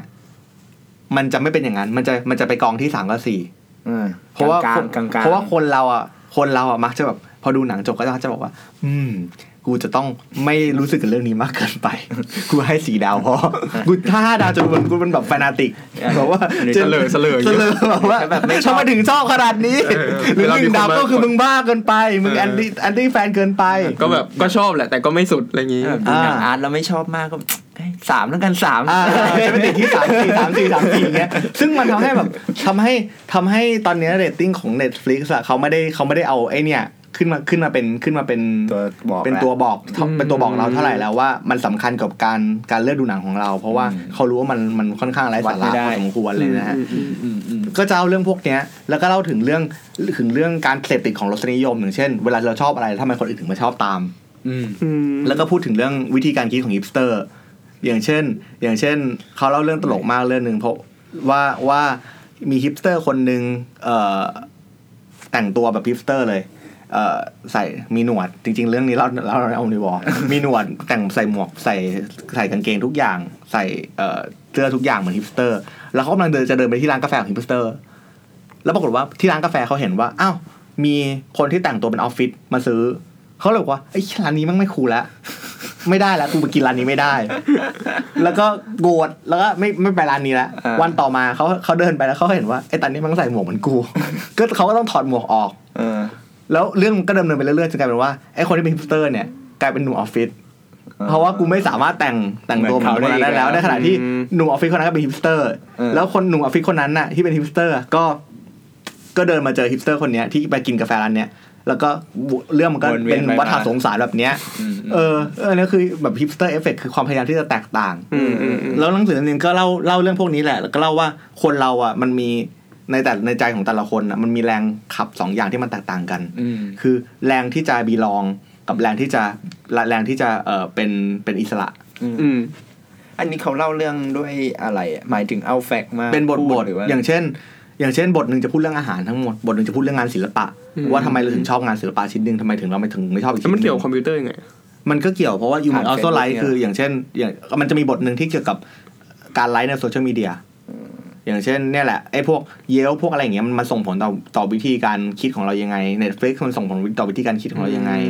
เอ่อคอมเมนต์ใน YouTube Facebook อะไรอย่างเงี้ยมันส่งผลต่อยังไง แต่ว่าบทอื่นก็จะเป็นเรื่องที่ไม่เกี่ยวกับฮะคอมพิวเตอร์มากจะเป็นเนี่ยแหละฮะเอ่ออาหารศิลปะหนังอืมเพลงอืมแต่คือทุกอย่างมันก็ล้วนได้รับอิทธิผลกระทบจากคอมพิวเตอร์ทั้งหมดก็ไม่ขนาดนั้นอาจจะอาจจะบางอย่าง แต่ว่าในยุคนี้มันก็หลายอย่างที่มันอยู่บนอืมหลายหลายอย่างที่มันถูกทำเป็นดิจิตอลกลายแล้วเป็นมันก็เลยเป็นใช่อืม ซึ่งสนุกมากแล้วก็มีบางเล่มที่เกี่ยวกับว่าแบบบางเรื่องที่เกี่ยวกับว่าเอ่อวิธีการจัดพิพิธภัณฑ์มันต้องเปลี่ยนไป เพราะว่ามันต้องทำให้คนรู้สึกคุ้มมากที่สุดเมื่อมาดูอืมคือคือถ้าโคถ้าคนไม่เห็นชิ้น ชิ้นแบบชิ้นงานชิ้นที่มันชิ้นงานแบบเบ้งอะ ชิ้นที่มันแบบฮะใหญ่เออตะลึงตาแล้วรู้สึกไม่คุ้ม แล้วก็เอ่อไม่ดูคนแล้วแม่งก็อันเลยนี้ไม่ดีไปดูแล้วก็ประชิ้นนั้นประประชิ้นเดียวประเมินประเมินต่ำอะไรเงี้ย ใช่ ก็ละก็กลายเป็นว่า ความชอบมันมันมันกระจุกตัวเอออย่างในขณะที่เมื่อก่อนความชอบมันไม่กระจุกตัวเท่านี้ก็น่าสนใจเนาะมันเหมือนพูดเรื่องความชอบที่เป็นสาธารณะยังไงก็ไม่ใช่รู้เลยใช่ใช่อืมอืมเออก็เป็นเรื่องพวกนี้แหละทั้งหมดเลยทั้งเล่มเลย ก็อืมสนุกฮะเออน่าอืม You may also like เล่มคนนี้ก็เขียนชื่ออะไรนะครับ คนเขียนชื่อเด็กเคิลเอจเอ้ย ไม่ใช่ชื่อ ชื่อทอมวันเดอร์บิล ทอมวันเดอร์บิล Tom คน Vanderbilt คนเขียนชื่อคนคนเขียนเนี่ยจะดูไม่น่าเชื่อถือเท่าไหร่แต่ว่าคือนามสกุลวันเดอร์บิลก็จะถือว่าทำไมวะดูเป็นอีลิทแต่ว่าเหยียดเขาปะเนี่ย แต่ว่าเออสนุกสนุกดี แล้วก็มันอธิบายหมดเลยว่าทำไม มันคือมันตั้งคำถามกับความชอบของเราอะอย่างเช่นอืมทำไมเราถึงชอบสิ่งหนึ่งเราไม่ชอบอีกสิ่งหนึ่งมันเกิดขึ้นจากเราแบบเราถูกสร้างหรือว่าเราสร้างมันเองอะไรเงี้ยเราชอบเองหรือเราชอบตามเขาใช่อะไรเราอย่างงี้ซึ่งเราไม่มีทางที่จะแบบคือทุกอย่างเราคงชอบตามคนอื่นมั้งอ่าอ่าอ่าอ่าแต่ว่า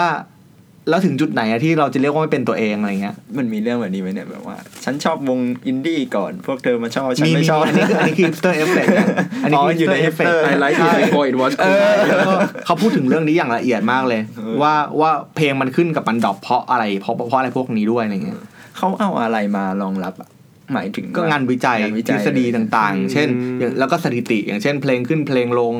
ชื่อของคน ที่มีการตั้งชื่อให้ลูกขึ้นลงยังไง อืมเมื่อก่อนทำไมถึง อย่างเช่น ที่สนุกมากอย่างเช่นว่า พอมีเฮอริพอมีแบบพายุเฮอริเคนพายุทอร์นาโดอย่างเงี้ยเออแคทรีนาสมมติจะเป็นชื่อ ชื่อแคทรีนาจะลง เพราะว่าอ๋อแม่งทำแม่งทำลายอืมอืมอืมแต่ว่าชื่อตัว K จะขึ้น เพราะจริง ๆ คนก็คนก็ชินไงกับการได้ยินเสียงตัว K เออเออแต่ว่าไม่อยากตั้งชื่อลูกแคทรีนาอืมก็จะเป็นแบบเคที่อะไรเงี้ยอืมก็ชื่อแบบนี้จะขึ้น เคสอะไรเงี้ยจะขึ้นเออ ซึ่งอีพายุพวกนี้ก็ชอบตั้งตามชื่อคน ใช่ ซึ่งไอ้เรื่องพวกนี้มันเป็นเรื่องที่แบบ ดูซูโดไซน์มากเลยดูแบบ มึงเป็นวิทยาศาสตร์จริงหรือเปล่ามนุษย์แต่ว่า แต่ว่าหลาย ๆ อันมันก็มีสถิติมารองรับฮะพอสมควร ซึ่งมันก็ซึ่งไอเหตุผลที่มันเป็นอย่างนี้ อาจจะแบบอืมอาจจะเขาจะต้องเดาแหละ แต่ครับว่า แต่ว่ามันก็มี correlation บางอย่างอะไรเงี้ยฮะ อืมอืมมันก็ดูก้ากึ่งนะระหว่างแบบ เชื่อดีหรือไม่เชื่อดี ใช่ แต่ว่าอย่างน้อยคือถ้าเรามีเมล็ดพันธุ์แบบนี้อยู่ในตัวอืมเออแต่บางบางทีเราพอเราเห็นอะไรปุ๊บเราจะเราจะรู้ไงว่า เออมันมันหรือมันเป็นอย่างนี้อะไรเงี้ยฮะคือเราเออเออเออคือเราอ่านไปเราก็ไม่จำเป็นต้องเชื่อก็ได้เนาะไม่จำเป็นเออไม่จำเป็นถต้อกงชื่อเถียงกับหนังสือไปอะไรเงี้ย แต่ก็อย่าอ่านไปเพื่อจะสร้างฐานคิดบางอย่าง ใช่ เวลาอ่านในเถียงเต็มเลยแล้วก็บอกไม่ใช่หรอกกูไม่ทำอย่างนั้นเออแต่บางบางทีมันเป็นการกูไม่ทำอย่างนั้นเพราะกูจะโปรเทคตัวเองจากทฤษฎีของมึง กูกูจะไม่แบบกูจะไม่เป็นแบบ เป็นแบบคนที่หนูทดลองของมึงอะไรอย่างเงี้ยกำลังจะถามเลยว่าแล้วอย่างนี้มันชี้นำหรือว่าโจมตีฝ่ายใดฝ่ายหนึ่งไหมไม่ค่อยมีนะ ไม่ค่อยมี ไม่ค่อยมีไม่ค่อยมีชี้นำไม่ค่อยมีโจมตีหนังสือที่โจมตีบางเล่มก็มี อืมอืมแต่ว่าหนังสือที่อันนี้แนะนำมาอย่างอย่างบางคนเนี่ยจะให้หนึ่งดาวเลยบอกว่าแบบแบบ ห่วยห่วยแตกอีตานี่แบบเนมดอปปิ้งอันนี้ according to Goodreads นะครับเอ่อ according to Amazon อ๋อ Amazon ต่อ Amazon ซึ่งเขาก็เขียนเขาก็เขียนเรื่องรีวิว Amazon เป็นยังไงบ้างอะไรเงี้ยอืมเออเขาก็เขียนแบบซ้อนไปอีกชั้นหนึ่งคนอ่านก็บอกเอาไปเลยมึงหนึ่งดาวหนึ่งดาว disappointing not useful อะไรเงี้ยไม่แต่เราว่ามัน useful เพราะมันเพราะว่าบางบางหนังสือบางเล่มมันเราอ่านเอาวิธีคิดอย่างเช่น move up เราจะ safety กับ security กูไม่เคยคิดมาก่อนอืมอืมอืมแต่หนังสือบางเล่มเราอ่านเอาอ่านเอาชุดข้อมูลอะอืมเพื่อที่เดี๋ยวกูไปคิดต่อเองอืมอย่างเล่มเล่มนี้ได้เล่มนี้จะได้วิธีคิดน้อยหน่อย จะได้ชุดข้อมูลมากหน่อยอืมอืมอืมอืมโอเคอะมาที่เล่มสุดท้ายสุดท้ายนะอันนี้เป็น fiction สุดท้ายซึ่ง fiction อีกเรื่องหนึ่งมันเป็น fiction เหรอวะเราว่ามันไม่ค่อยใช่ fiction เท่าไหร่นะก็มีความกึ่งกึ่งเออกึ่งกึ่งมั้งเออ คือรอนแรมอ่าารอนแรมนะฮะมันมีชื่ออังกฤษไหมนะ One- Wandering Wandering อะไรสักอย่าง Wonderbook Wonderbook Wonderbook ขายของทำไมวะของเธอมาเทสเสเฮเซอ่าเป็นนักเขียนชาวเยอรมันนะฮะเฮเซเนี่ยเมื่อก่อนเกลียดมากทำไมอะวัยรุ่นไงวัยรุ่น ไม่ทันใจอะช้าช้าๆเนี่ยฮะไม่ทันใจเลยอะเป็นคนที่เขียนหนังสือได้แบบ อ่านแล้วมันต้องแบบค่อยๆยืดยาดยืดยาดยืดยาดยืดยาดยืดยาดเรื่องก็อยู่แค่นั้นทำนะไมมึงถึงต้องพูดถึงต้นผลต้นเชสนัทประมาณสามหน้าคือจะไม่เข้าใจเมื่อก่อนหรือนี่เป็นเหตุผลที่แบบเราไม่ชอบเกมออฟโทนบ้าเปล่าบ้าเปล่าพูดพูดพูดถึงป่านี้ขนาดนี้เลยเหรอ แล้วเนื้อเรื่องอยู่ตรงไหนอะไรเงี้ย แล้วทำไมถึงมาชอบเล่มนี้ครับ จริงๆชอบทุกเล่มของไอเซแล้วตอนเนี้ย เออทำไมทำไมไอเซเยอะมากทำไมทำไมกลับมาอ่านอีกรอบก่อน เพราะว่าเขียน nonfiction เยอะ แล้วพี่หนุ่มอะ พี่หนุ่มโตมอนพี่หนุ่มตัวมอนเนี่ยก็จะบอกว่า มึงต้องหาด้านที่มันเป็นแบบเหมือนเป็นหยินมารองรับหยางของมึงบ้างอะไรเงี้ยอืมอืมเออ เพื่อให้งานเขียนมันกลมอืมอืมก็เลยให้ Peter Camenzind มาอ่านอืมอืมซึ่งอ่านแล้วก็รับได้ว่ะ รับได้ คือจริงๆคือ เราคิดว่าทุก คือพูดอย่างนี้คนคนที่รักแฮเซจะเกลียดผมมาก คือเราคิดว่าทุกเรื่องของแฮเซเล่าเรื่องเดียวกัน คือเรื่องแบบมันเป็นเรื่องการเปลี่ยนผ่านของชีวิตเรื่องแบบการเติบโตกันอืมแล้วก็ที่เขาพูดถึงบ่อยคือเรื่องการคอนเทสต์ระหว่างวิทยาศาสตร์กับความเชื่ออะไรเงี้ยฮะอืมอืมอืมซึ่งซึ่ง ซึ่งเหมือนแบบเหมือนแค่เปลี่ยนชื่อตัวเอง แต่ว่าแต่ว่าชอบอันนี้ไม่ผมไม่เกี่ยวนะไม่ใช่แต่แต่ชอบจริง ๆ แล้วก็รู้สึกว่าบางเล่มอย่างเช่นพีเตอร์คาเมนซินเนี่ยจะพูดถึงเรื่องความงดงามของธรรมชาติปะอืมแล้ว มันเท่มากอะ คือทำคือเป็นชุดคำที่กูไม่เคยคิดได้มาก่อน เวลาที่เราเขียนงานอะมันจะมีชุดคำที่เราใช้ซ้ำเดี๋ยวอันนี้ชุดคำภาษาไทยหรืออังกฤษๆภาษาไทยอ่าภาษาอืไทยมเออเฮ้ยเสร็จต้องเอาภาษาไทยเพราะอาจารย์สดใสแปลดีมากอืมอ่าแป๊บนึงไอปีเตอร์คาร์เมนเซนนี่เกี่ยวกับอะไรอะฮะ เล่าเกี่ก่ยอนวกับอะไรนะย่อก็ชีวิตของชายหนุ่มคนหนึ่งที่ที่อยู่กับธรรมชาติอยู่กับธรรมชาติหมู่บ้านเล็ก ๆ แล้วก็เดินทางไปเมืองใหญ่อะไรประมาณนี้นะอ่าส่วนใหญ่ก็ส่วนใหญ่ของไฮเซนเป็นอย่างนี้แหละและรอนแรมเกี่ยวกับอะไรครับรอนแรมรอนแรมไม่เกี่ยวกับอะไรเลยรอนแรมเกี่ยวกับว่าเกี่ยวกับว่าเขาเดินไปแล้วในทางๆอ่าอ่าสวนแห่งหนึ่งเขาคิดยังไงอ่าเมืองใหญ่คิดยังไงอืมเออแม่น้ำภูเขาคิดยังไงเออ จบประมาณนี้แหละมันเป็นใช่แต่ว่าทัศนคติแต่แต่สิ่งที่มันดีคือ คือหนังสือแบบเนี้ย เราอ่านเราจะรู้สึกว่า มันไม่ได้มันไม่ได้อ่านอะมันก็เหมือนอืมมันก็เหมือนมีคนมาพูดบางอย่างให้ฟังมีคนมาเล่า มีคนเอาอืมเอาน้ำเย็นมาให้อะไรเงี้ยอืมเออได้พักผ่อนใช่แล้วแล้วมันแล้วพอมันเป็นอย่างเงี้ยมันเลยอ่านซ้ำได้ไงอืมเพราะว่าในเพราะเพราะว่ากลายเป็นว่า หนังสืออย่างเงี้ยมันมันมันอยู่เฉยๆของมันนะอืมแต่ว่าเป็นตัวเราอะครับที่เราที่เราอ่านมันแล้วแล้วเราได้อ่านตัวเองอะไรเงี้ยอืมมันเหมือนว่าถ้าเราอยู่ในอยู่ในโหมดความคิดแบบหนึ่งอะแล้วเราไปอ่านอะเราอาจจะรู้สึกต่อต้านอืมบางอย่างอืมกับกระแสที่เขาเขียนอยู่อะอืมแต่บางทีอะเราอ่านแล้วเราปล่อยได้อะเราก็จะรู้ว่าโอเคเราปล่อยอืมมันเออมันเลยเป็นหนังสือที่มันเหมือนแบบพออ่านแล้วมันมันมันมันสะท้อนกับตัวเองมากกว่าที่ ที่ที่หนังสือมันพยายามจะบอกอะไรกับเราเขาอาจจะไม่ได้อยากบอกอะไรขนาดนั้นนะอืมครับแต่เขาแค่ทำตัวเป็นแบบ device ในการคิดของเราเฉยๆอะว่าเนี่ยเรามีแบบเรามีภาชนะอันนี้อยู่อะก็มาดูเอาละกันอะไรเงี้ยอืมเออ ซึ่งเรารู้สึกว่ามันมันมันดีตรงเนี้ยอืมจูนได้ก็ได้ ใช่ไม่ได้ก็จูนไม่ได้ก็ไม่ได้แล้วบางทีบางทีจูนได้แต่ได้ผลลัพธ์ไม่เหมือนกันก็มีอย่างเช่น จูนได้ครั้งหนึ่งอาจจะร้องไห้อ่าจูนได้ครั้งหนึ่งอาจจะยิ้มครับซึ่งไม่เหมือนกันทั้งทั้งที่อ่านหนังสือเล่มเดียวกันอะไรเงี้ยฮะซึ่งเราก็รู้สึกว่า เออต้องเป็นแบบจุดสุดยอดของการเขียนฟิกชันมั้งอืมที่ทำให้คนเป็นแบบเนี้ยซึ่งมันไม่เหมือน fiction แบบ Dan Brown นึกออกไหมอืม fiction แบบ Dan Brown คือ คือมึงต้องตื่นเต้นอะอืมกูจะบอกว่าให้มึงมึงต้องตื่นเต้นมึงต้องตื่นเต้นสิติดตามลุ้นตามกับกูอ่าเดี๋ยวอย่านี้ต้องพลิกหน้าพลิกพลิกเดี๋ยวนี้พลิกพลิกพลิกเดี๋ยวนี้หักแล้วหักอีกอันจบอันจบเดี๋ยวนี้อะไรอย่างเงี้ยอะจะรู้สึกอย่างนี้ตลอดเวลาเลยมันมีมันมีเพลงฮอลลีวูดอะตึงตึงตึงตึงตึงตึงตึงตลอดเวลา แต่ว่าอย่างของเฮสเซหรือว่าอย่างอย่างของคนอื่น ของคนอื่นก็ไม่ค่อยคิดไม่ไม่ไม่ค่อยรู้สึกนะคารามาซอฟก็จะรู้สึกว่าบอกพยายามที่จะบอกอะไรตลอดเวลา แต่ของเฮสเซจะรู้สึกไม่ค่อยไม่เขาไม่ค่อยพยายามที่จะบอกอะไรกับเราเท่าไหร่อืมอาจจะบอกกับคนอื่น แต่สำหรับเรามันคือเหมือนเป็นเหมือนเหมือนเป็นห้องที่เข้าไปตรวจจิต แต่อันนี้มันก็มันก็ดูดูแบบย้อนแย้งกับแบบความเป็น nonfiction ที่พี่แชมป์ชอบอ่านที่บอกตอนแรกว่ามันมันเหมือนกับมันบอกอะไรบางอย่างเรา มันเอามาใช้ได้เลยอะไรเงี้ย แต่อันนี้มันกลายเป็นว่าอีกอย่างหนึ่งเลยอะ เป็นอะไรที่แบบเข้าไปหมยถึแล้วงแบบว่าทำไมเราถึงชอบอะไรอย่างนี้ด้วยเหรอเออ มันดูแบบมันดูขัขัดดกันเองแย้งกันนิดนึงอะหมายถึงว่าคือ คือเราชอบเวลาเราชอบนอนฟิกชันอะ เราจะอ่านด้วยด้วยโหมดทำงานปะอืมอืมอืมอ่านด้วยโหมดแบบอืมกูจะเก็บอะไรเก็บอะไรเก็บอะไรเก็บอะไร แต่ว่าแต่ว่ามันก็มีหนังสือบางเล่มที่อืมเออกูไม่ต้องการเก็บอะไรอะอืมก็อ่านเฉยๆอะรีแลกซ์เออลิมันก็รีแลกซ์ด้วยมั้งฮะแล้วแล้วก็เหมือนเหมือนเทอราปีเออเออเออเออเทอด้วยรามั้งปีอาจจะเหมาะซึ่งตอนเออนี้แบบเข้าแบบ อ่านหนังสือแบบในลักษณะนี้มากขึ้นด้วยป่ะฮะแบบยกเว้นเฮดเซอะไรเงี้ยมีแบบเล่มอื่นๆบ้างป่ะที่แบบเราอ่านไปแล้วก็แบบเอ้ยกูก็ไม่ได้คาดหวังว่าจะได้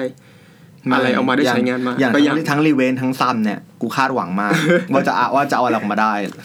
แล้วได้ไหมได้อย่างซันเนี่ยได้เยอะอย่างรีเวนเนี่ยได้น้อยหน่อยโอ๊ยคาดหวังอย่างนี้แล้วถ้าเกิดเอออันนี้รวมๆเลยพอพอเรามีความคาดหวังอย่างนี้ แล้วมันไม่เป็นอย่างที่เราเรารู้สึกตลอดเวลาเลยว่าว่าว่าเริ่มจะ อยู่ในจุดที่เสพสื่อแล้วไม่ค่อยดีแล้วเออเพราะว่าอย่างเช่น Doctor Strange คือเราเราแบกของเราเต็มไปหมดเลย เราแบกความคาดหวังความคาดหวังแบกว่ามันต้องอย่างนี้ มันต้องดีคาดหวัมึงงพูดถึงทำไมวะเรื่องบางเรื่องเรื่องหลายมิติ multiverseมึงต้องพูดสิ ไม่พูดอืมหรือว่าแบบแบบพูดน้อยหรือว่าไม่เป็นเหตุผลเงี้ยแล้วเราจะรู้สึกว่าเราผิดหวังอืมทั้งที่ก็หวังเองอะเออเออเออช่วยอะไรไม่ได้เนาะ อย่างยูเนมเนี่ยซึ่งยังไม่ได้ดูเนี่ยนะฮะผิดหวังแน่นอน เราก็เราก็จะมีถ้าก็จะมีถ้ามันหวังไว้แล้วเนี่ยผิดหถ้าวังดูแน่นอนจากกระแสตอนนี้เนี่ยเออจะมีแบบ เออ ทุกคนบอกว่าดีโว้ยก็ร้อยเต็มสิบอ่าผิดหวังแน่นอน ใช่แต่แต่แต่มันเป็นเรื่องแต่มันเป็นเรื่องลำบากสำหรับการเสพสื่อในยุคนี้เหมือนกันนะฮะครับคือ คือเวลาเราเสพสื่อ เราดูหนังเราฟังเพลงเนี่ย แล้วถ้าเราได้ยินเสียงวิจารณ์มาก่อนอะอืมอืม เราไม่ได้เราไม่ได้เสพแค่ตัวสื่อแล้วแต่เราแต่เราเอาเสียงวิจารณ์เข้ามาเป็นส่วนหนึ่งของสื่อด้วยอะอืมอย่างเช่น เวลาเราบอกว่า your name มีคนบอกว่า your name ดีอย่างเงี้ยนอกจากเราจะดู your name แล้วอะเรายังดูคนคนนั้นด้วยอะอืมว่าที่มึงบอกว่าดีอะไหนขอกูขอตรวจสอบมึงหน่อยสิอ่าว่ามึงจะว่าว่าว่ารสนิยมมึงแบบไหนอะไรเงี้ยอ่าอ่าแล้วพอไม่ตรงกันก็กูไม่เชื่อมึงแล้วอะไรอย่างงี้ใช่ใช่ มันเลยมันเลยกลายเป็นว่า สื่อต้องแบกรับภาระมากกว่าที่ควรจะเป็น อืม อืม อืมทางทางที่จริง ๆ มันเป็นเรื่องของรสนิยมเลยเนาะของใช่ของพวกใช่นี้ ใช่ใช่ จริงๆมันก็เหมือนหนังสือที่พี่แชมป์พูดไปใช่ แบบว่าคนอ่านอ่านต่อก็อาจจะแบบเฮ้ยที่ปกรณ์มันมันแนะนำอะไรเอกูอวะเหมือนจริงๆหนังสือพวกนี้เราเราเองก็ก็ไม่เคยคิดจะไปอ่านเหมือนกันนะเราต้องพูดตัวเราเองเนี่ยเออเพราะว่าเหมือนเหมือนเหมือนพวกเราก็อยู่กับ วรรณกรรมแล้วอยู่กับ fiction จะมากกว่า แต่พอได้มาฟังคนที่แบบอ่านหนังสือเล่มนี้จริงๆมันก็เออมันก็รู้สึกว่าเออจริง ๆ มันก็มีข้อมูลมีวิธีการเล่าอะไรที่คนที่อ่าน fiction อย่างเดียวอะไรเงี้ย มันก็ไม่ได้ไม่ได้มองเห็นหรือว่าไม่ได้รู้จักขนาดนั้นเนาะอืม ครับครับครับอะอะอืมงั้น ช่วงนี้เราเดี๋ยวช่วงหน้าอะเรามาคุยกันเรื่อง The Matter ดีกว่า โอเคครัอะบสำนักข่าวที่กำลังมาแรงตอนนี้ว่ามี เป็นมาอะไรยังไงเนาะแล้วก็แบบอะพี่แชมป์วางตัวยังไงในสายงานนี้นะครับได้ครับครับ เดี๋ยวมาเจอกันครับครับ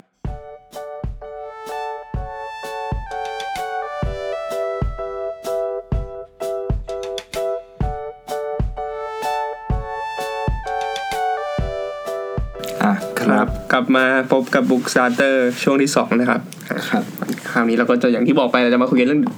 The Matter เพราะว่าเราอยู่กับ คุณแชมป์ครับเป็นผู้สัมภาษณ์กันเองเนาะเออดีจังเลยเราก็เจอกันข้างอวยกันจังเลยวันเว้นวันดีจังเลยเนาะอ่าเออช่วงนี้เราจะถามถึงถึงอะไรนะ เรื่องของการเนี่ยแหละทำ Matter อ่าจริงๆเราก็อาจจะไม่ถามถึง Matter มากขนาดนั้น แต่ว่าก็อยากรู้ว่าแบบเออครับในในแต่ละวันที่แบบว่าโอ้โหข่าวสารเว็บไซต์อะไรพวกนี้มีเยอะมากเลยอะเรา เราเราในที่นี้คือคุณแชมป์เนี่ยจะเลือกแบบว่า รับสารยังไงเลือกเสพยังไงโอ้โหเลือกนำเสนอไปยังไง อืมอะเปิดให้แหละ ไม่รู้อะจบครับทุกเรื่องคนที่เรื่องที่ตัวเองสนใจแล้วเรื่องที่ตัวเองสนใจ ทุกวันนี้ตื่นมาทำอะไรเป็นอย่างแรกตื่นมาก็อ่านข่าว เออ ข่าอ่าวนในในไหนฮะข่าวที่ว่าอ่านข่าวเลยโหเราจะมีแบบอ่าแบบในการเปิดเช็คข่าวจาก Facebook ก่อนหรือว่าเข้าเว็บอ่าเราเราจะมีเราจะมี โฟลเดอร์ของเราที่แบบว่าที่โฟที่ลเดอร์เลยใช่ที่แบบว่า พอ Open All Tab อะมันจะเป็นข่าวจากทุกสำนักในเชี่ยในในโลก ซึ่งประมาณสามสิบสำนัก เออเราก็นั่งดูทุถูกกนะสามสี่หรือสามสิบ30สามสิบอืมแล้วเราก็นั่งดูทุก ทุกอันอะ ใช้เวลากับกิจกรรมนี้ไปเท่าไหร่ มันใช้ทั้งวันวะหทั้งวันมายถึงว่า หมายถึงว่าตอนเช้าก็ก็รีวิวรอบนึงเออแล้วก็ หลังจากนั้นก็สเกลบ้างอะไรอย่างเงี้ยฮะเอออย่างนี้เราต้องอ่านสมมติเราอ่านต้องอ่านไม่หมด อ่านไม่หมดหรอกก็คือดูอย่างน้อยดูว่าโลกนั้นมีอะไรเกิดขึ้นเออดูพาดหัว ใช่ ดูพาดหัวแล้วก็อันไหนที่แบบเฮ้ยเจ๋งดีอะไรเงี้ยนะฮะอืมก็ถึงถึงจะเข้าไปอ่านข้างในอืมอืมอืมอืมครับ เออ แต่ก็ใช้วิธีประมาณเนี้ย แล้วหลังจากนั้นก็ ก็ดูตาม Facebook ด้วยอืมว่าคนเขาสนใจอะไรกัน อืม อืม อืมอ่านคือ matter คือวิธีการคอมโพม i s e ระหว่าง ระหว่างสังคมกับสิ่งที่เราสนใจอืมอืมอืมเอออืมครับ ในช่วงแรกเรารู้ได้ไงว่าสิ่งไหนที่ที่สังคมสนใจเหรอเออก็ไม่เห็นจะยากเลย ก็ดูแล้วก็ดูตามเฟซบุ๊กก็รู้แล้วว่าอยู่ว่ามีไม่ดราเอาม่าโซไลท์อะไรเออก็ดูตามเฟซบุ๊กก็รู้แล้วว่าคนสนใจอะไร แต่ว่าบางทีคือเรื่องที่คนสนใจมากๆแต่เราไม่ทำเลยก็มี อืมเอออย่างเช่นเรื่องเรื่องอะไรอะ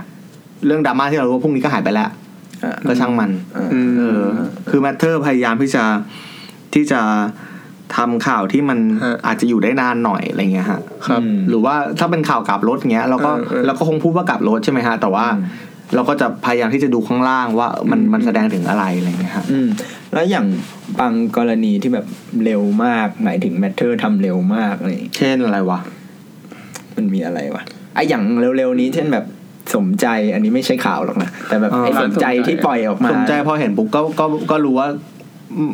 คือถ้าจะทำอย่อาย่างงอันเนี้เงี้ยยอย่างอันเนี้ยสังคมหรือถ้าตัวจะเองทำสนใจ ถ้าจะทำอย่างเงี้ยเออ เราต้องมีเซนส์เออว่าทำแล้วทำแล้วโอเคคนสนใจเออเออเออเออ ซึ่งอย่างเรื่องสมใจเนี่ยนั่นมันแน่นอนอยู่แล้ว คิดนานไหมไม่นานไม่นานก็พอพอเห็นพอเห็นพอเห็นว่าเขาทำอันนี้ปุ๊บก็ก็ลุยเลย ก็ก็บอกบอกเลยว่าเออสัมภาษณ์เออเออแล้วเอาลงวันเนี้ยด้วย มันก็ต้องเร็วนะเออตัดสินใจทั้งการตัดสินใจทั้งการแบบมองให้หมดอะไรเงี้ย มองว่าเฮ้ยแม่งข่าวนี้จะมีคนสนใจหรือเปล่าอืมเอออย่างนี้วันวันๆเราตัดสินใจเยอะไหมเยอะดิก็ทุกวันก็ทำทุกวันเหนื่อยใจบ้างไหมเหนื่อยใจว่ายังไงตัดสินเหอยใจว่า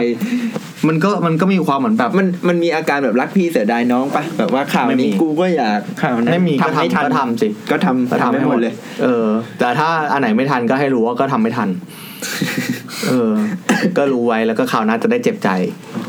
เจ็บใจแล้วก็เอามาเป็นแบบแรงขับเคลื่อนเออพรุ่งนี้ก็ตื่นมาใหม่เออแล้วมันมันไม่เหนื่อยอะครับแบบเหนื่อยดิเหนื่อย เออแล้วแล้วแบบ ไม่ไม่คิดจะแบบ เอ้ยลดมั่งก็ได้วะอันนี้ก็ลดแล้วนะ ลดแล้วเหรอเออเพราะว่าเพราะว่าเหมือนอย่างที่เราเนี่ยเราเหมือนกับว่าคิดว่า refresh Facebook ก็จะต้องมี Matter ขึ้นมาอีกหนึ่งอัน อ่า เป็นอันที่เราไม่เคยเห็นเชี่ยด้วยมาอีกแล้วอะไรแบบเป็นอัแป๊นบที่เดียวก็เราไม่มาเคยอีกเห็นแล้วเออเขากำลังทำหน้าแบบว่าพวกมึงเล่น Facebook กันจริงหรือเปล่า ไม่มันก็หมายถึงว่าเราก็ต้อง ก็ต้องฟีดออกไปอย่างนี้ เราก็ทำอะอืมเออเราก็ทำเรื่องนี้เราก็ต้องเราก็ต้องทำปะหมายถึงว่า เอออย่างเรื่องที่ผ่านมาเนี่ยทำเรื่องทำเยอะมาก เออ เยอะแบบเยอะทำแทบจะทุกมุมเท่าที่จะทำได้แล้วฮะเออคือแล้วเราก็รู้สึกว่า เหมือน เป็นเรื่องที่ป้อนสังคมยังไงก็ไม่อิ่มอะอืมอืมก็ทำก็ก็เมื่อไหร่เขาเมื่อไหร่ที่เขาอิ่มเราก็เลิกทำอืมหรือว่าเราอาจจะเป็นชวนให้ชวนทำชวนชวนดูในมุมอื่นอะไรเงี้ยฮะอืมอืมเรารู้ได้ยังไงว่าสังคมไม่อิ่มหรือว่าสังคมอิ่มแล้ว ก็มีทั้งปัจจัยภายในภายนอก อืมอืมปัจจัยภายนอกก็คือก็คือดูจากดูจากฟีดว่าอิ่มหรือยัง เออยังมีคนพูดยังมีคนพูดถึงอันนี้อยู่ไหมแชร์หรือว่า หรือว่า อ่านจากตัวเองก็ได้เออว่าพอหรือยังอะไรเงี้ย เออคือคือคือคือการทำไอ้อย่างเงี้ยการสื่อสารกับคนข้างนอกเนี่ย การแบบอยู่ข้างในอยู่ข้างนอกจำเป็นมากเลยนะอืมเพราะว่าบางทีถ้าเราอยู่ข้างในเราจะรู้สึกว่าโอ้โหน่าสนใจไปหมดเลยว่ะเฮ้ยทำไมถึงมึงถึงไม่อยากรู้อันนี้วะโคตรน่าสนใจเลยใช่ดูดีวะรางวัลอันนี้อะไรเงี้ยเออแต่ว่าคนข้างนอกคือไม่รู้จักไงเออเราต้องอ่านข้างนอกด้วยว่าว่า ความเข้าใจของสังคมอยู่ตรงไหนอะไรอย่างเงี้ยฮะครับแล้วถ้าถ้าถ้ามันยังไปไม่ถึงจุดที่เราจุดที่เราอยากพูดอะอืมเราก็ต้อง build base ขึ้นมาอืมว่าอย่างเช่นอาจจะแบบเอ่อง่ายก่อนแล้วก็ค่อยๆไต่ขึ้นมาอะไรอย่างเงี้ยอืมเออเหมือนเหมือน เคยแบบเหมือนเคยอ่านว่าแบบพี่แชมป์ไอความตั้งใจของ The Matter อย่างหนึงเนี่ยก็คือว่าจะเอาข่าวที่คนในประเทศเนี่ย ไม่รู้ว่ามันมีหรือว่าไม่ได้สนใจหรือแบบบางคนบางคนอาจจะไม่ได้เข้าไปอ่านเว็บต่างประเทศเนี่ยอืมเอามาป้อนให้กับ คนคนได้ใช่ได้เห็นได้รู้มากขึ้นอะไรเงี้ยฮะแต่แบบบางข่าวเราก็ไม่รู้ป่ะว่าแบบไอข่าวนี้คนเขาจะสนใจป่าวะอืมสมมุติเป็นเรื่องแบบอะไรสักอย่างที่เกิดในประเทศนู้นแบบเอาอะไรมาเป็นเกณฑ์วัดว่าแบบข่าวนี้คนไทยน่าจะน่าจะชเบออบร์เกอร์นูเทลล่าแต่อันนี้คนชอบแน่นอน ใช่เออบางทีเราจะอ่านเนี่ยมันคือมันจะมีแบบข่าว mass ที่แบบอืมเรื่องกินยังไงคนก็แต่ว่าชอบนะใช่แต่ว่าบางทีก็ต้องคิดว่าแต่มัน มันมันพูดอะไรวะมันบอกอะไรวะวะอะไรอย่างเงี้ยอืมเออนะฮะก็ก็ก็ก็มันก็มีความที่แบบเอออันนี้ Matter อันนี้ไม่ Matter อยู่เหมือนกัน ซึ่งไม่รู้เหมือนกันว่าแบบจะอธิบายเป็นเป็นเป็นอ่าเป็นคำพูดแต่ได้ก็มียังไงก็มีแต่มันจะมีเกณฑ์เซนอยู่อยู่บางอย่างว่า ว่าอันเนี้ยรู้ว่าคนเอาแต่ไม่เอาดีกว่า อืมหรือว่าอันนี้รู้ว่าคนไม่เอาแต่ต้องพูดอืมอย่างเช่นเรื่องปากกระเบนคนคนก็ไม่ได้สนใจมากอืมมีคนแชร์อยู่สี่สิบคนมั้งไม่ได้สนใจมาก แต่ก็ต้องพูดอืมอืม ทำไงได้ก็ต้องพูดอยู่ดีอะอืมอืมอืมอืมแล้วเรารู้สึกว่าถ้าเราพูดไปมากพูดไปมากพออะคนจะสนใจอืมอืมขยี้เออเราอยู่กับข้อมูลเยอะขนาดนี้เรามีแบบว่าทะลักหรืออิ่มอ้วกข้อมูลบ้างไหมตื่นมาแบบวันนี้กูไม่อยากทำแล้ว มันโชคดีตรงที่ว่าตรงที่ว่าเออข้อมูลมันคือ มันคือสิ่งที่ทำให้ทำให้เราใช้ชีวิตด้วยอะ อืมหมายถึงว่า เราก็ไม่ใช่คนที่นิ่งมาก อืมอืมหมายถึงว่าไม่ใช่คนที่แบบวันหนึ่ง ไม่สามารถวันหนึ่งไม่ต้องเล่นเน็ตเลยเราก็ทำไม่ได้อืมมันเป็นสิ่งที่เราทำสิ่งที่เราบริโภคอยู่แล้วอืมแต่ว่าเวลาทำ Matter เหมือนแบบโหมด overdrive อะเพราะว่าแบบว่า กินเข้าไปให้หมด กินให้หมดแล้วก็ทำอืมอืมเป็นโหมดอย่างนั้นมากกว่า ซึ่งมันมันรู้สึกอิ่มไหมก็ ก็มีบ้างที่จะรู้สึกว่าทำไมต้องรู้วะแต่ทุกครั้งที่รู้อะมันทำให้เรารู้สึกว่าเรารู้อะไรมากขึ้นอะอืมเออนอกจากแบบเราได้เราต้องเอารู้รู้เพื่อ คือการที่รู้เพื่อเอามาเขียนน่ะครับมันเป็นอีกโหมดหนึ่งเลยนะ มันไม่เหมือนการอ่านข่าวปกติอะอืมมันเหมือนว่าอย่างเช่น ถ้าอ่านข่าวปกติก็ไม่ต้องก็ไม่ต้องก็ก็อ่านแล้วก็ผ่านไป แต่ว่าอันเนี้ยรู้แล้ว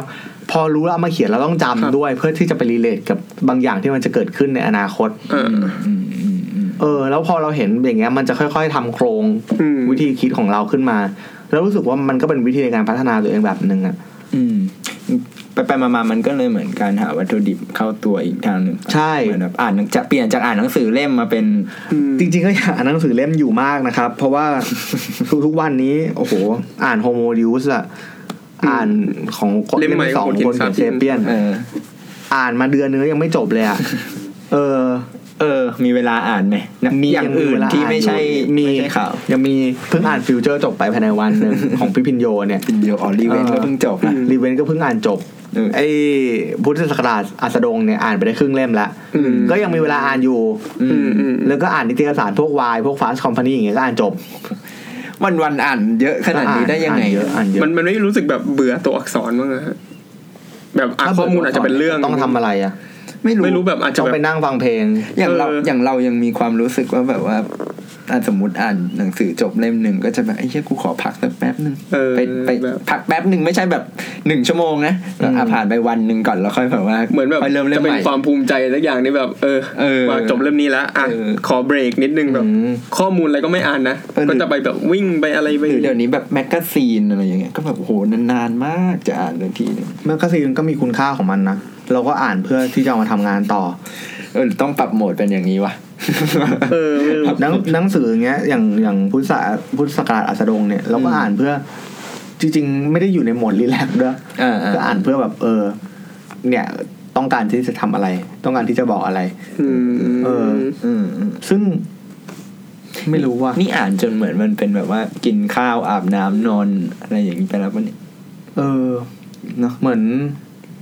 สิ่งที่ต้องเหมืนทำหัวจอเออดูแบบเป็นเพราะว่ากิจวัตรเพราะว่าเพราะว่าเดือนหนึ่งเหมือนเราต้องมีเอาพุทเยอะมากอืมอืมหมายถึงว่าทั้งแมทเทอร์เองทั้งทั้งคอลัมน์ทั้งงานเขียนหนังสืออะไรอย่างเงี้ครัยบก็เลยรู้สึกว่า มันก็ต้องมีของข้างในอะเออไม่งั้นไม่งั้นเราจะไม่มีความมั่นใจในการเขียนเลยเว้ยถ้าเราเขียนโดยที่ไม่มีของอะ เราจะไม่มั่นใจเลยอะแล้วเราจะแบบคิดแล้วคิดอีกคิดแล้วคิดอีก แล้วมันก็ปล่อยไม่ได้สักทีอะบางเรื่องเขียนบางเรื่องที่ไม่ถนัดอะโหอ่านเข้าไปเถอะ กว่าที่จะเขียนแล้วก็เกรง เพราะว่ารู้สึกว่าไม่รู้ผิดหรือเปล่าวะอะไรเงี้ยเกรงมาก แต่ว่าถ้าอ่านถ้าเขียนเรื่องที่รู้อะก็ไม่ต้องเปิดอะไรเลย อืมก็นั่งพิมพ์เดี๋ยวก็เสร็จ อืมเสพเยอะขนาดนี้เคยของหมดไหมเคยรู้สึกว่าแบบของหมดไม่พอ ไม่ไม่รู้สึกเพราะว่าเติม อืมอื มมันก็เป็นดีดีพจังลวัตเป็นสิ่งที่ทำแล้วไม่หมดไปเออเพราะเราก็กินอยู่เรื่อยเออเพราะต้องเติมทุกวันนะๆแล้วเราแต่แบแต่บแต่มันจะมีวิธีการแบบที่เปลี่ยนไปอย่างเช่นว่า พอเห็นข่าวนี้แล้วจะรู้สึกว่าเหมือนเดิม พูดเหมือนเดิมอีกแล้วมันเห็นแพหทรือว่าเทิร์นมันใช่หรือว่า อ่าเทคโนโลยีก็ได้ที่ พูดไปแล้วไม่ใช่แบบทำไมถึงทำไมถึงพูดอีกวะนี่มันไม่ใช่ของใหม่อะไรเป็นเงี้ super ย forecasting อันนี้หมายถึงในแง่ของในแง่ขการองไปอ่านข่าวเจอหรือในแง่ว่าของอ่านเราไปเขียนเจอแล้วรู้สึกว่า อันนี้มันมีไปแล้วเออเอออันนี้ทำอีกแล้วทำไมถึงทำอย่างนี้อีกแล้ว แล้วก็เออแล้วก็เวลาไปอ่านหนังสือหรืออ่านบทความที่มันที่มันพูดทางอ้อมเยอะๆอะฮะแต่เป็นทางอ้อมที่กูเคยเดินแล้วไงเออเออก็จะมีความแบบอืมอืมจะพูดอะไรจะบอกอะไร แต่ว่าความอดทนตรงนี้จะน้อยลงมาก แล้วจะอ่านต่อไหม ก็เร็วๆเลยอะวิ่งอะวิ่งวิ่งแล้วก็ผ่านตัวอักสษรกิมสกิมแล้วก็ โอเคแล้วก็จบเพราะบอกงี้นะโอเคพอมาทำเดอะแมตเตอร์นี้อ่านอ่านต้องเสพข้อมูลเยอะขึ้นกว่าเดิมเยอะป่ะฮะแบบจากที่น่าแต่จะก่เยอะขึ้นสักสามสิบเปอร์เซ็นได้สามสิบเปอร์เซ็นต์อ่าก็ต้องเสพทุเพกราะว่าอย่างเรื่องที่เราไม่รู้เลย เมื่อก่อนเราไม่รู้เรื่องการเมืองอเมริกัน ไม่รู้ ก็ต้องอ่านจนรู้อะอ่านจนรู้ในระดับหนึ่งแล้วกัน อืม ถามไปตอนนี้รู้หมด ก็ไม่ถึงขนาดรู้หมดนะ แต่ว่าอย่างน้อยต้องเห็นภาพเออเออเห็นภาพว่ามันคือยังไง เอออมพอเห็นภาพแล้วเราจะรู้ว่าสิ่งที่เขาเถียงกันอยู่ มันเถียงกันบนฐานไหนอะไรเงี้ย แล้วพอเห็นภาพแล้วด้วยความที่เราไม่ค่อยรู้อะไรอะมันดีตรงที่ว่า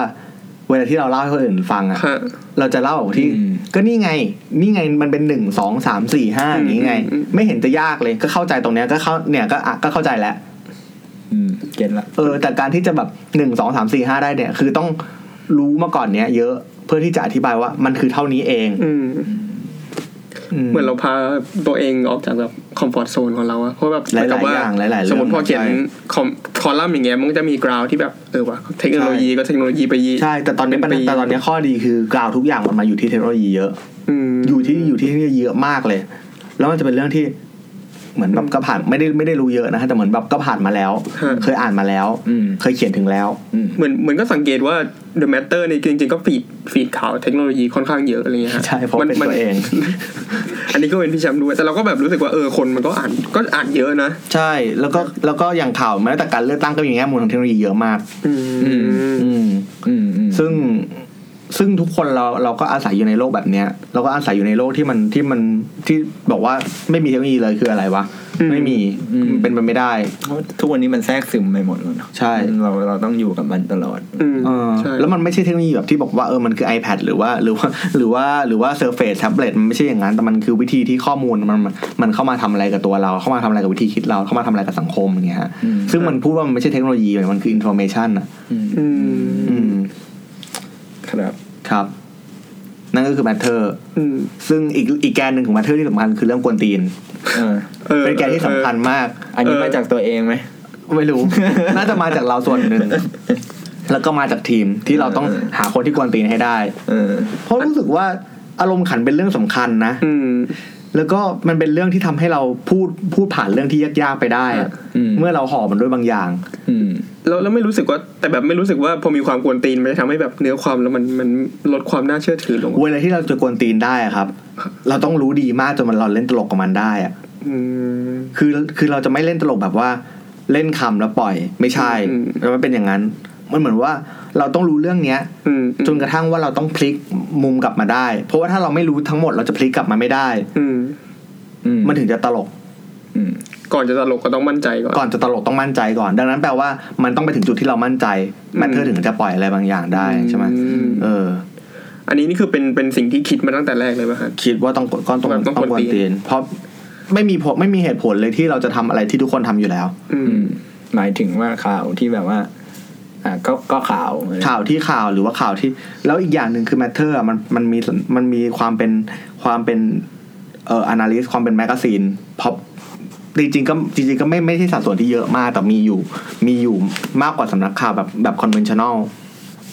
ซึ่งซึ่งการเป็นความ magazine หรือว่าความ analyst เนี่ยมันก็ต้องมีความแบบที่วิเคราะห์ที่ที่สนุกกับมันอะอืมมหรือที่รู้รู้มันอีกแบบหนึ่งอะอื มอืมมาพูดนะฮะ คือถ้าสมมติบอกว่าอย่างเช่น บอกบอกอะไรบางอย่างแล้วเป็นแฝกอย่างเดียว มันไม่สนุกหรอก เพราะว่าทุกที่ทุกที่ก็เล่าอย่างนี้อะอืมอืมเออแล้วจะทำทำไมอะแบบแบบสิ่งที่ออกจากตัวมึงคืออะไรเวลามึงเล่าอะไรเงี้ยอืมเออ อันนี้คือมี opinion เข้าไปด้วย ก็ก็มีด้วยแล้วแล้วเรารู้สึกว่า ถ้าคนอ่านอ่านแล้วก็จะรู้ว่าอันนี้ op- อันนี้ตรงนี้ opinion อืมตรงนี้คือจริงอะไรเงี้ยฮะอืมแล้วมันทำให้มันลื่นมากขึ้นไงอืมเวลาที่เราอ่านอะไรอะอืมเออ ก็จริง แต่บางทีไม่คิดว่าเล่นเยอะไปเหรอไม่ ไม่คิดเลย ไม่คิดเลย ไม่คิดเลย ไม่คิดเลย เพราะว่าเนี่ยโฮโฮไว้เยอะแล้วเออพยายามแบบอันนี้อันนี้อย่าเล่นเนาะอันนี้เดี๋ยวโดนโดนเข้าคุกเนาะอันนี้ตัดภาพอุ้มมาโดนอุ้มเนาะหายไม่ได้ไปเลยอันนี้เอาพวกปิดไอ้พวกพวกพวกพวกพเดิวนกไปพวกทีชัดแมตเตอร์โดนชัดพวกเนี้ยจะจะแบบอืมไม่ไม่ไม่ไม่แล้วก็แต่ว่าพวกที่เล่นก็จะเล่นแต่ว่า คือเรารู้สึกว่าเหมือนแบบ หน้าที่หนึ่งของเราคือแบบเหมือนแบบก็โพกสังคมนิดหน่อย อืมโพกสังคมส่วนที่ เพราะว่าถ้าเราบอกว่า เฮ้ยเราเราเก็ตอลองกับสังคมเราทุกอย่างเราสอดสอดเข้าไปประสานเป็นหนึ่งเดียวกับสังคมอะอืมเราไม่สร้างความจิจะให้สังคมหรือไม่ไม่สร้างความขัดใจให้สังคมเลยฮะแปลว่าเราไม่ได้พูดอะไรเลยปะอืมแปลว่าเราแบบ เราก็พูดอย่างที่ทุกคนรู้อืมเราพูดอย่างที่ทุกคนเชื่ออย่างนี้เหรอเราพูดทำไมอะอืมอืมอืมเราพูดเพื่อทำให้ทุกคนเชื่อแบบนี้มากขึ้นเนาะอืมมันเหมือนว่าเราทางที่จะเดินไปข้างหน้า เราต้องทำให้ใครโกรธบ้างใช่แต่ไม่เยอะอืมแต่อย่าทำให้คนโกรธเยอะ ก็เห็นนะว่าแบบเหมือนหลังๆนี่มันก็จะมีใน comment The Matter มันก็จะเริ่มมีแบบ การถกเถียงกันใช่ใช่มากขึ้นกว่าที่กว่าแต่ก่อนเลยเริ่มมีคนใช่แบบซึ่งอะไรซึ่งเวลาที่คนเห็นด้วยกับเราบางทีเราก็ไม่ได้เห็นด้วยเห็นด้วยกับคนที่เห็นด้วยกับเรานะฮะบางทีมันเป็นการเห็นด้วยแบบที่บวกหนึ่งแล้วบวกหนึ่งไปในทางที่เราไม่ได้คิดไม่ได้คิดอย่างนั้นอืมเรารู้สึกยังไงเวลามีคนมาแบบทะเลาะกันในกันในแบบข่าวกันในสิ่งที่เรารายงานออกไปอะไรเงี้ยหรือว่าก็รู้สึกว่าบางทีมันเป็นคล้ายๆ กับจริง ๆ คือกับกับหมีเคียเราพูดแบบนี้บ่อยนะฮะคือกับกับการทำเพจหมีเคียเพจครับเราลาจริงกว่านี้อีกมันเป็นการแบบเหมือน เหมือนเปิดหัวข้ออืมให้คนมาคุยกันน่ะอืมอืมอืมซึ่งบนอินเทอร์เน็ตมันก็มีมันก็จะมีความ aggressive แบบนี้แหละ มีความแบบเฮ้ยมึงแม่งโง่อืมควาย เกิดจากท้องแม่มาหรือเปล่าอะไรเงี้ยอืมอืมอืมมีความอย่างนี้อยู่แล้วอืมมันห้ามไม่ได้อืมห้ามไม่ได้หรอก ไม่ใช่บอกว่ามันคือเรื่องดีนะ แต่บอกว่ามันคือธรรมชาติของมัน ซึ่งถ้ามันยังไม่ไปค่ะยังไม่ไปถึงจุดที่ที่ผิดกฎหมายจุดที่แบบ violent ในโลกแห่งความเป็นจริงอะไรเงี้ยเราก็อาจจะยอมรับมันได้อืมในในระดับหนึ่งนะฮะ ซึ่งดังนั้นเวลาเห็น argument พวกนี้ในใน Matter ก็จะก็จะพยายามเข้าไปดูว่ามันเป็น argument ที่ ที่เถียงที่ประเด็นหรือเปล่า อืมอืมแต่เราก็ไม่ได้ไปลบอะไรอย่างงี้ใช่ไหม ไปลบมีถ้าผิดกฎหมาย อ๋อโอเค แล้วก็บางบางอันบางอันจะแจ้งไว้เลยว่า ถ้าคอมเมนต์เรื่องของไทยจะลบนะอืมอย่างเช่น อย่างเช่น ทฤษฎีสมคบคิดอ่าอ่าอ่าซึ่งจริงอะ รวมมาเก้าอันน่ะ แล้วคนบอกว่าทำไมไม่มีอันนี้ทำไมไม่มีอันนั้น มีเว้ยแต่ว่าตัดออก เพราะว่ารู้ว่าถ้าเถียงกันเรื่องเนี้ย โอ้ยทะเลาะกันไม่รู้จักวันจะจะจบสิ้นของไทยอย่างเงี้ยไม่เอาเลย เพราะว่ามีแต่เรื่องน่ากลัวอ่าอ่าอ่าเออพออย่างนี้แล้วแบบ ยิ่งทำยิ่งทำข่าวในไทยเนี่ยฮะ มันมันเกรงแค่ไหนครับ มันมี limit เยอะนะเออ แต่ว่าเวลาที่เราเวลาที่ในอยู่ในสังคมที่มี limit เยอะๆออย่างเงี้ยอืมเวลาที่เราทำอะเราต้องไม่ชนตรงอืมๆเราเต้นรอบๆประเด็นอะ แล้วเราเราจะโอเคอืม คือเวลาที่เวลาที่บอกว่าสมมติเราไม่ชอบประยุทธ์สมมติว่าเราไม่ชอบประยุทธ์สมมุตินะครับสมมุติเดี๋ยวเดี๋ยวติเตียนติเตียนแล้วแล้วเราแล้วเราจะแล้วเราจะบอกว่าแล้วเราจะพูดแบบ ประยุทธ์โกง ประยุทธ์ทำเฮียชาติล่มสลายแบบเนี้ย คนที่เขาชอบประยุทธ์เขาฟังไหมเขาไม่ฟังอืมเขาไม่มีทางฟังเลยอืมเราต้องเวลาที่เราทำมันเราต้องค่อยๆเปลี่ยนฐานคิดของคนในสังคมดีวะว่าแบบเปลี่ยนฐานคิดซึ่งไม่ใช่จากเรื่องประยุทธ์นะเปลี่ยนจากเรื่องวัฒนธรรมเปลี่ยนจากเรื่องไฮเอราคีของคนในสังคมเปลี่ยนจากเรื่องครูเปลี่ยนจากเรื่องหมอเปลี่ยนจากเรื่องอะไรอย่างเงี้ยอืมแล้วมันจะไปสู่มันจะไปสู่วิธีคิดที่มันที่มันเป็นเหตุเป็นผล อาจจะมากขึ้นในสายในสายตาของเรา มันจะเป็นสู่วิธีคิดที่ที่มัน ที่เรารู้สึกว่ามันก้าวหน้ามากขึ้นอืมแล้วเมื่อนั้นเราถึงจะพูดในเรื่องพวกนี้ได้อืมครับครับน่าจะประมาณน่าจะอย่างเงี้ย คือแล้วแมทเทอร์ก็ก็พยายามจะมีความอย่างนี้ในทุกๆข่าวอืมก็คือ อาจจะดูไม่มีอะไรหรอกแต่ว่าจริง ๆ มันคือการถามถามทางว่าสังคมเป็นยังไงแล้ว เออ มันเป็นโยนหิน เหมือนโยนเข้าหินไปอะอะแบบว่าอะอันอันนี้ อันนี้ถามนะว่าว่า คุณรู้สึกยังไง แล้วเราจะได้เราจะได้เราจะได้ตรวจสอบไงว่าสังคมอะเอ่ออืมตอนนี้เป็นยังไงแหละอ่า หรือว่าหรือว่าหรือว่ายัง conservative รับได้มากยังไงแค่ไหน liberal แบบไหนเออแล้วเราจะได้ค่อยๆ พลิกมุมที่เขาโอเค โดยที่เราโอเคด้วยอะอืมแล้วค่อยๆ สร้างสมดุลใหม่อะก็ก็แปลว่าอย่างนี้คือ The Matter มันก็จะเปลี่ยนแปลงอยู่ตลอดเวลา มันจะเปลี่ยนแปลงอืมคือตอนนี้มัน progressive ไหมไม่นะอื มอืมมันก็ไม่ได้มันก็ไม่ได้ลิเบอรัลขนาดนั้นเป็นนิปนอมเป็นนิปนอมมันยังมันมันยังปฏิบัตินอมอยู่มากอืมแต่ว่ามันก็เคลื่อนไปข้างหน้าฮะตอนนี้พอใจกับ The Matter ที่เป็นอยู่ยี่สิบเปอร์เซ็นยี่สิบเออยี่สิบเลยเหรอประมาณนั้นยี่สิบเองเหรอใช่ใช่ใช่ใช่เฮ้ยเพราะแสดว่างว่ายังกักอะไรไว้ใช่เยอะใช่ใช่ใช่ใช่น่าจับตามองคือมันเหมือนว่าในอนาคตอะตอนในมาเธอร์มันมันทำงานแบบพาสซีฟพอสมควรฮะ มีข่าวอะไรเราพูด มีข่าวอะไรเราพูดเออแต่ว่าเมื่อถึงจุดที่เราต้องการ เราต้องการให้มันไปถึงจุดที่เราจุดประเด็นได้อะอืมอย่างเช่น ประเด็นนี้ไม่เคยมีสื่อไหนพูดเลยแต่มันสำคัญมาก เราต้องพูดให้ได้อะแล้วเราต้องแล้วเราพูดแล้วเราหา ถ้าถ้าเป็นไปได้แบบดีที่สุดอะซึ่งไม่รู้จะเป็นไปได้หรือเปล่านะครับแล้วไม่รู้จะเป็นไปได้ในกี่ปีนะคือเราต้องหาโซลูชันให้มันอะอืมเหมือนตอนนี้เรายังเป็นการแบบเล่นตามประเด็น อยู่ใช่ใช่เราเล่นตามประเด็นอยู่เยอะถึงแม้จะเป็นประเด็นแบบนี้แล้วเราพยายามจะชวนคิดมุมต่างๆ มุมที่ต่างกันเงี้ยแต่มันก็เท่านั้นไงอืมมันคือรอให้มีประเด็นก่อนใช่ไหมใช่ แต่ว่าเมื่อไหร่ก็ตามที่เราแบบมันมีประเด็นนี้ หรือว่า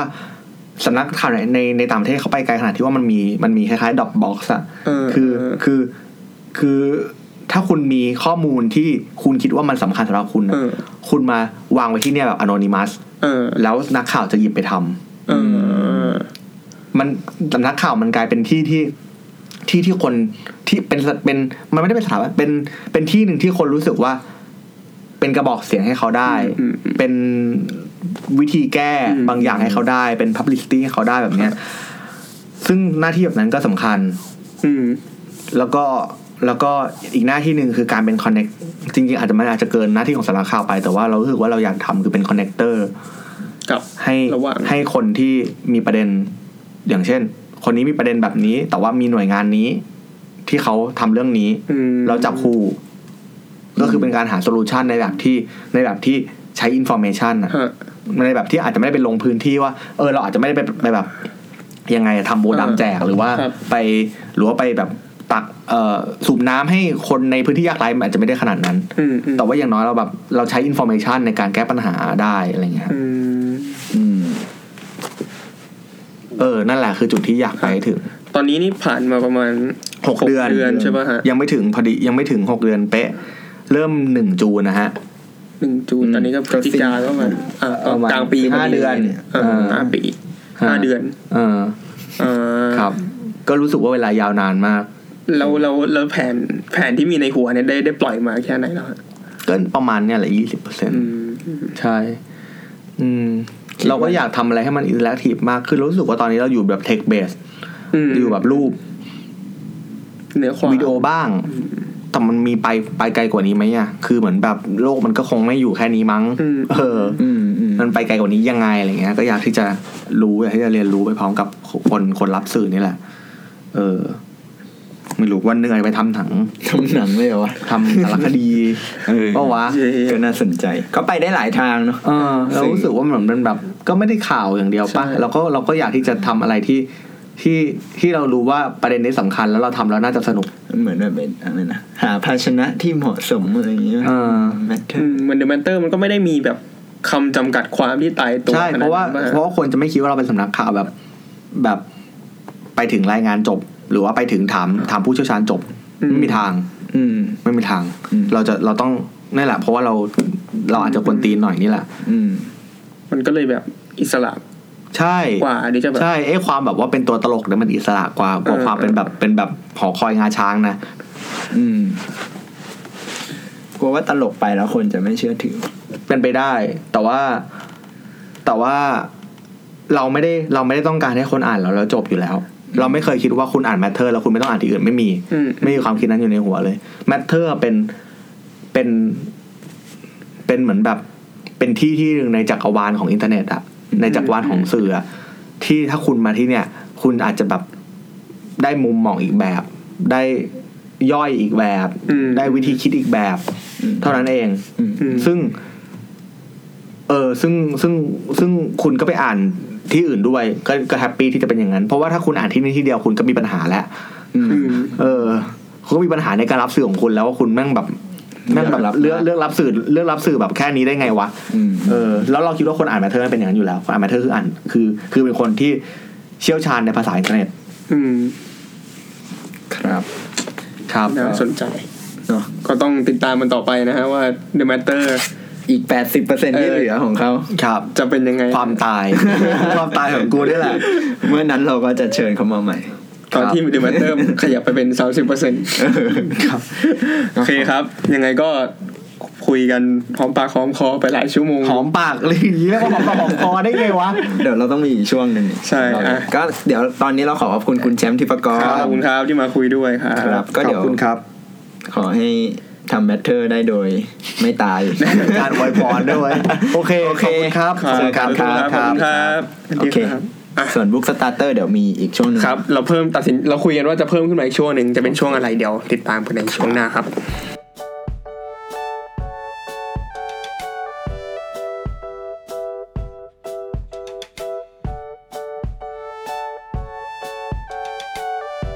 ครับก็เข้าสู่ช่วงสุดท้ายของ Book Starter เทปที่สองครับ เป็นช่วงใหม่ที่เราเพิ่งตัดสินใจจะ มีมีกันนะครับกับเขาบ้างเออก็คิดว่ามันควรจะเป็นช่วงที่ไหนๆเราก็พูดเอาแนะอืมให้คนอื่นมาแนะนำหนังสือ เราก็อยากแนะนำกับเขาบ้าง ใช่ครัแต่ว่าก็จะไม่ได้เป็นหนังสือที่แบบว่า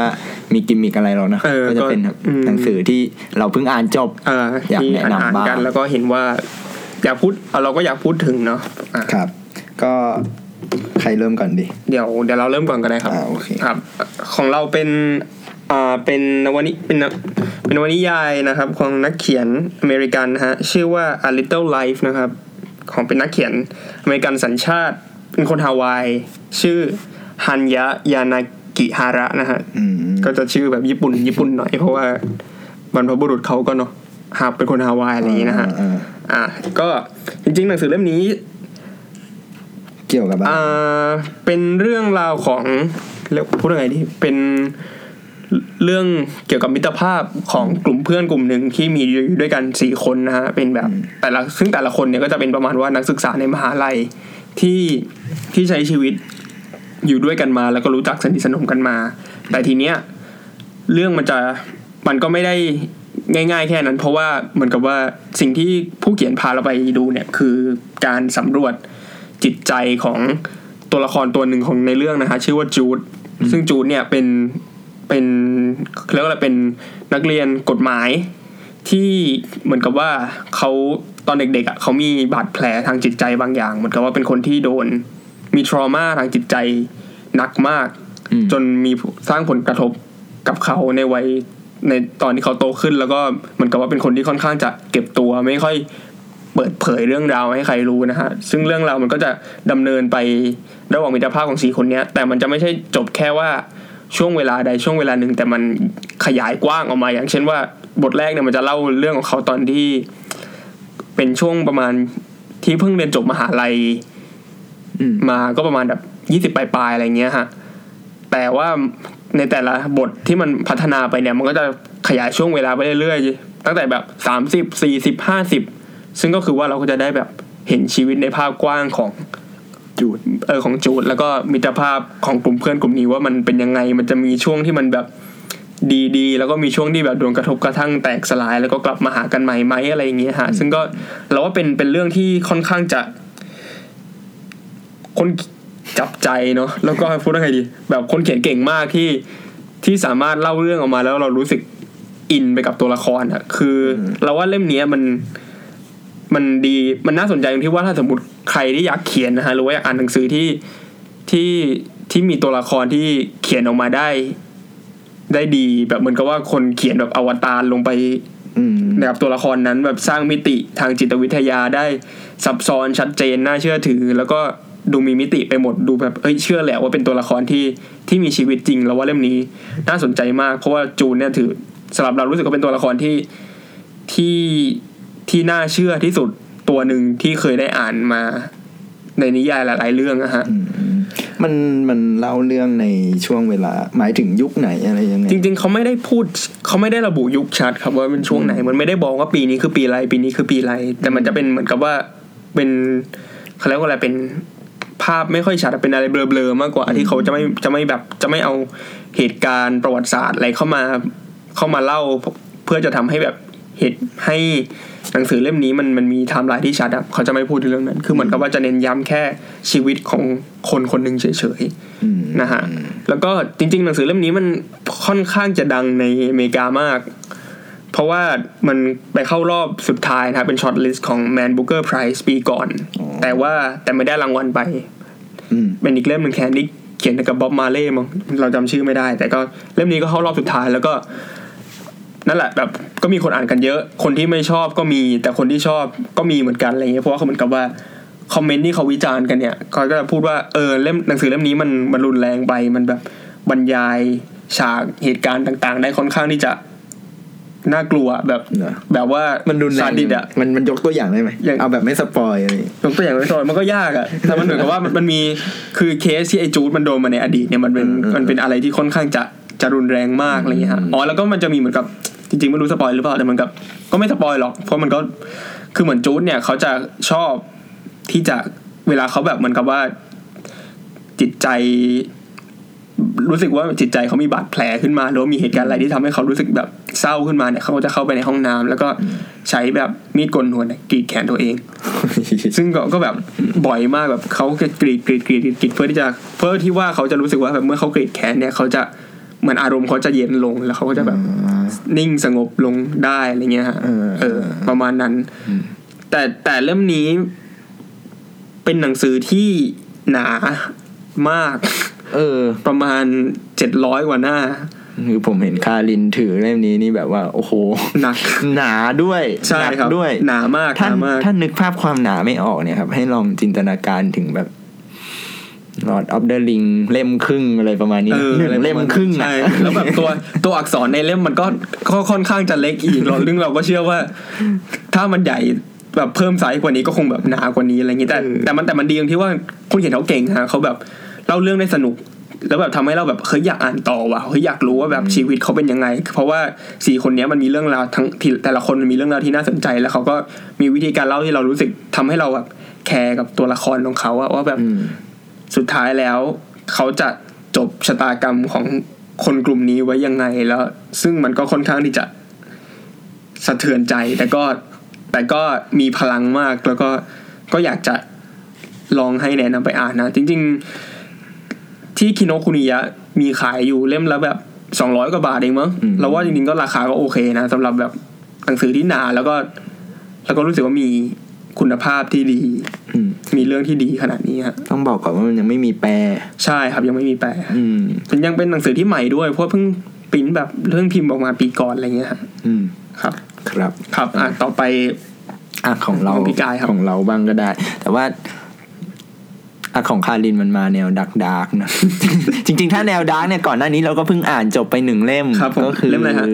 พุทธศักราชอัสดงของทรงจำของอะไรสักอย่างอะนะของทรงจำกับของทรงจำของแมวแมวดำอะกุหลาบดำเออ อะไรเนี่ยโอ้ยของของพี่แหม่มวีรพรนิติกปลัวภาอ่านชื่อผิดเลยก็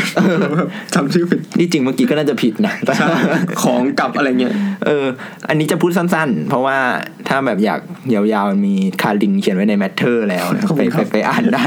จริงแต่ว่าเราเราก็ชอบเล่มนี้ของพี่แหม่มมาก แล้วก็อืมถ้าเราถ้าใครยังไม่เคยอ่านผลงานของพี่แหม่มวีรพรครับเล่มก่อนหน้าอย่างไส้เดือนตาบอดในเขาวงกตอะไรที่ได้นะรางวัลซีไรต์อืมด้วย เราว่า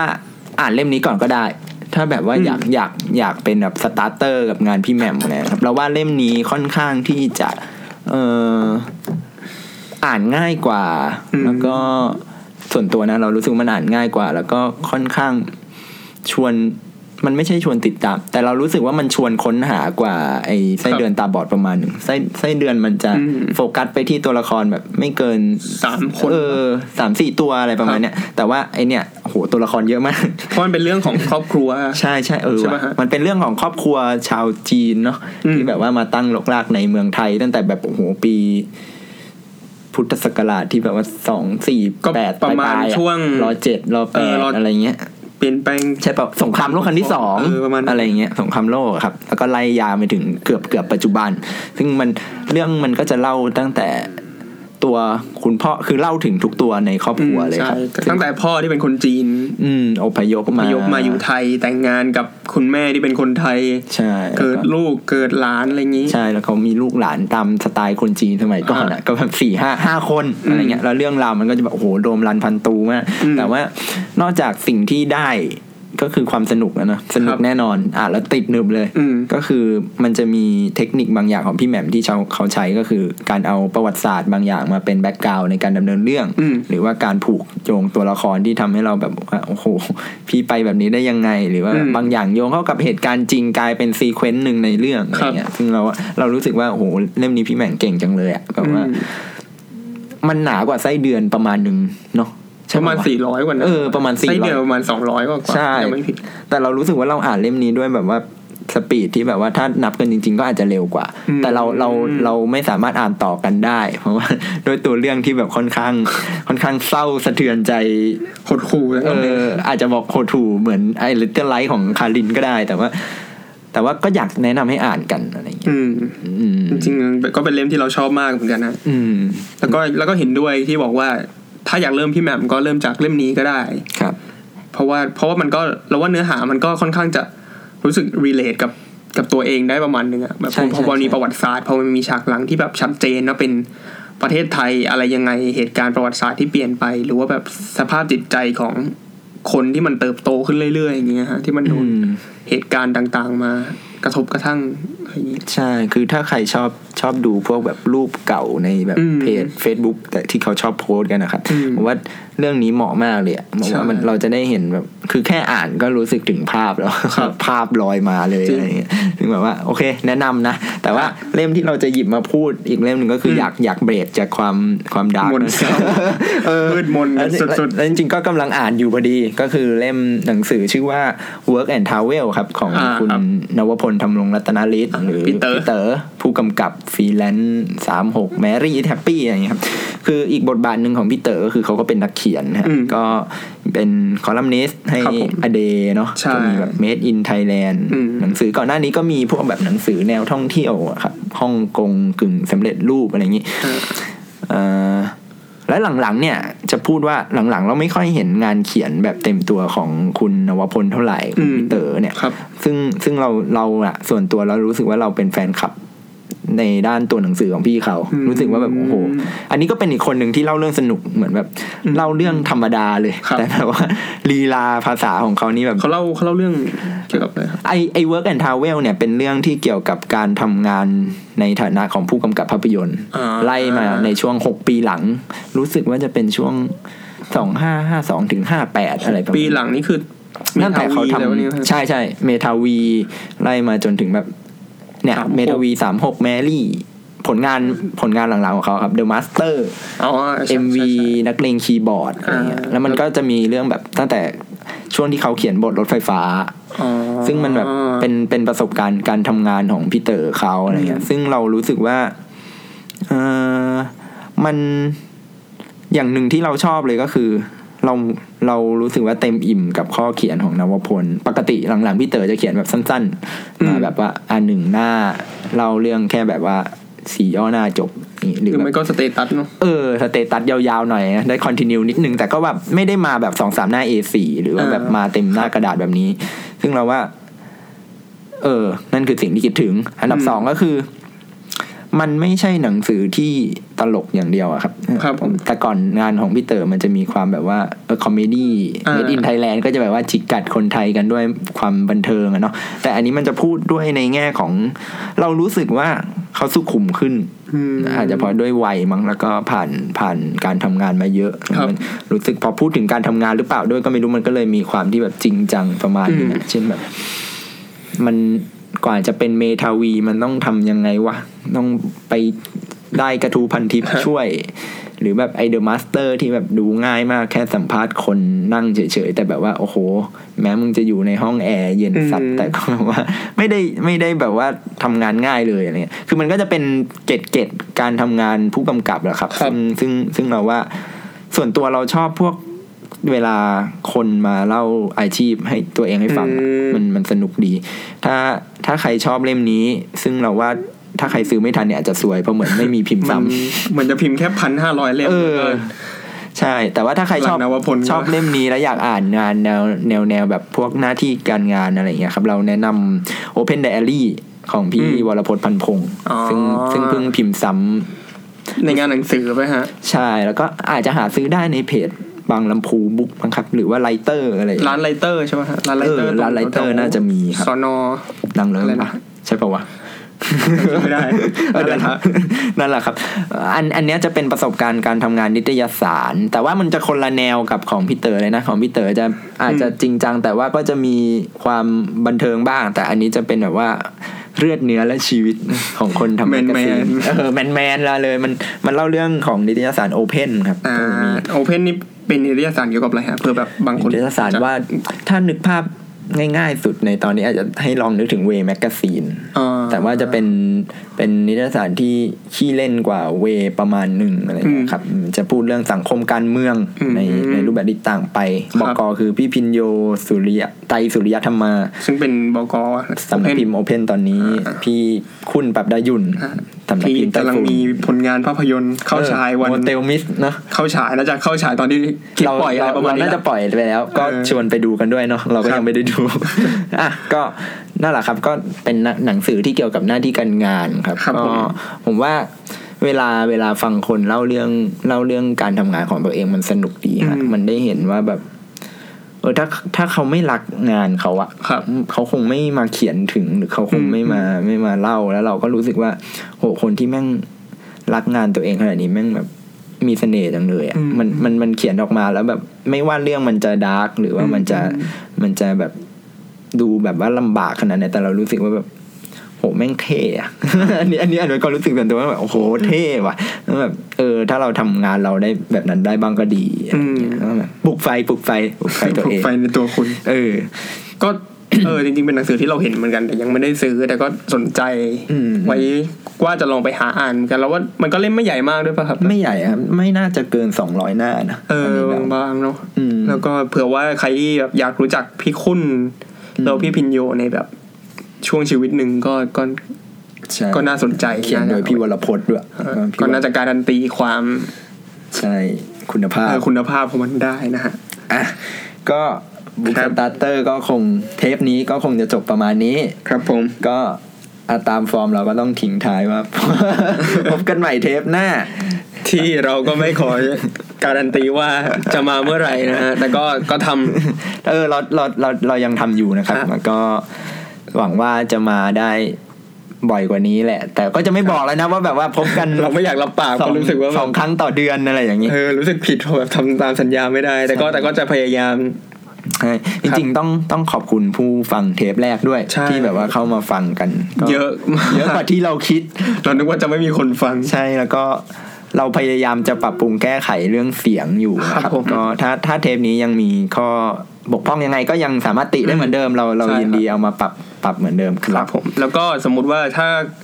อ่าคุณผู้ฟังคนไหนแบบอยากฟังใครเป็นพิเศษ หรือว่าอยากให้เราไปคุยกับคนในวงการไหน หรือมีใครที่แนะนำอยากให้เชิญมาคุยด้วย ก็ก็ฝากทิ้งชื่อไว้ได้นะครับ หรือว่าอย่างเช่นว่าอะอยากมาคุยกันเรื่องหนังสืออะไรงี้ก็ทักทายกันมาได้หรือว่าโพสต์ใน ในอะไรนะในแฟนเพจอะไรได้ในไม่ใช่แฟนเพจไม่มีในเพจของเราได้ เออหรือว่านะฮะอยากอยากรู้ว่าแบบถ้าอยากอ่านนิยายแนวนี้เออควรเริ่มที่ไหนเผื่อเราไปหาคนให้ก็ใช่ยังได้นะครับ เราอาจจะไม่ได้รู้เอง แต่เราจะไปหาคนที่มีความรู้ในเรื่องนี้ ใช่ครับเรามาตอบให้คุณครับ ใช่ครับ ก็ขอขอบคุณที่ฟังกันมาถึงตอนนี้ครับครับขอบคุณมากครับครับแล้วเจอกันพบกันใหม่ใหม่เทปหน้าเทปหน้าในสังวัตสวัสดีคสรับวัสดีครับ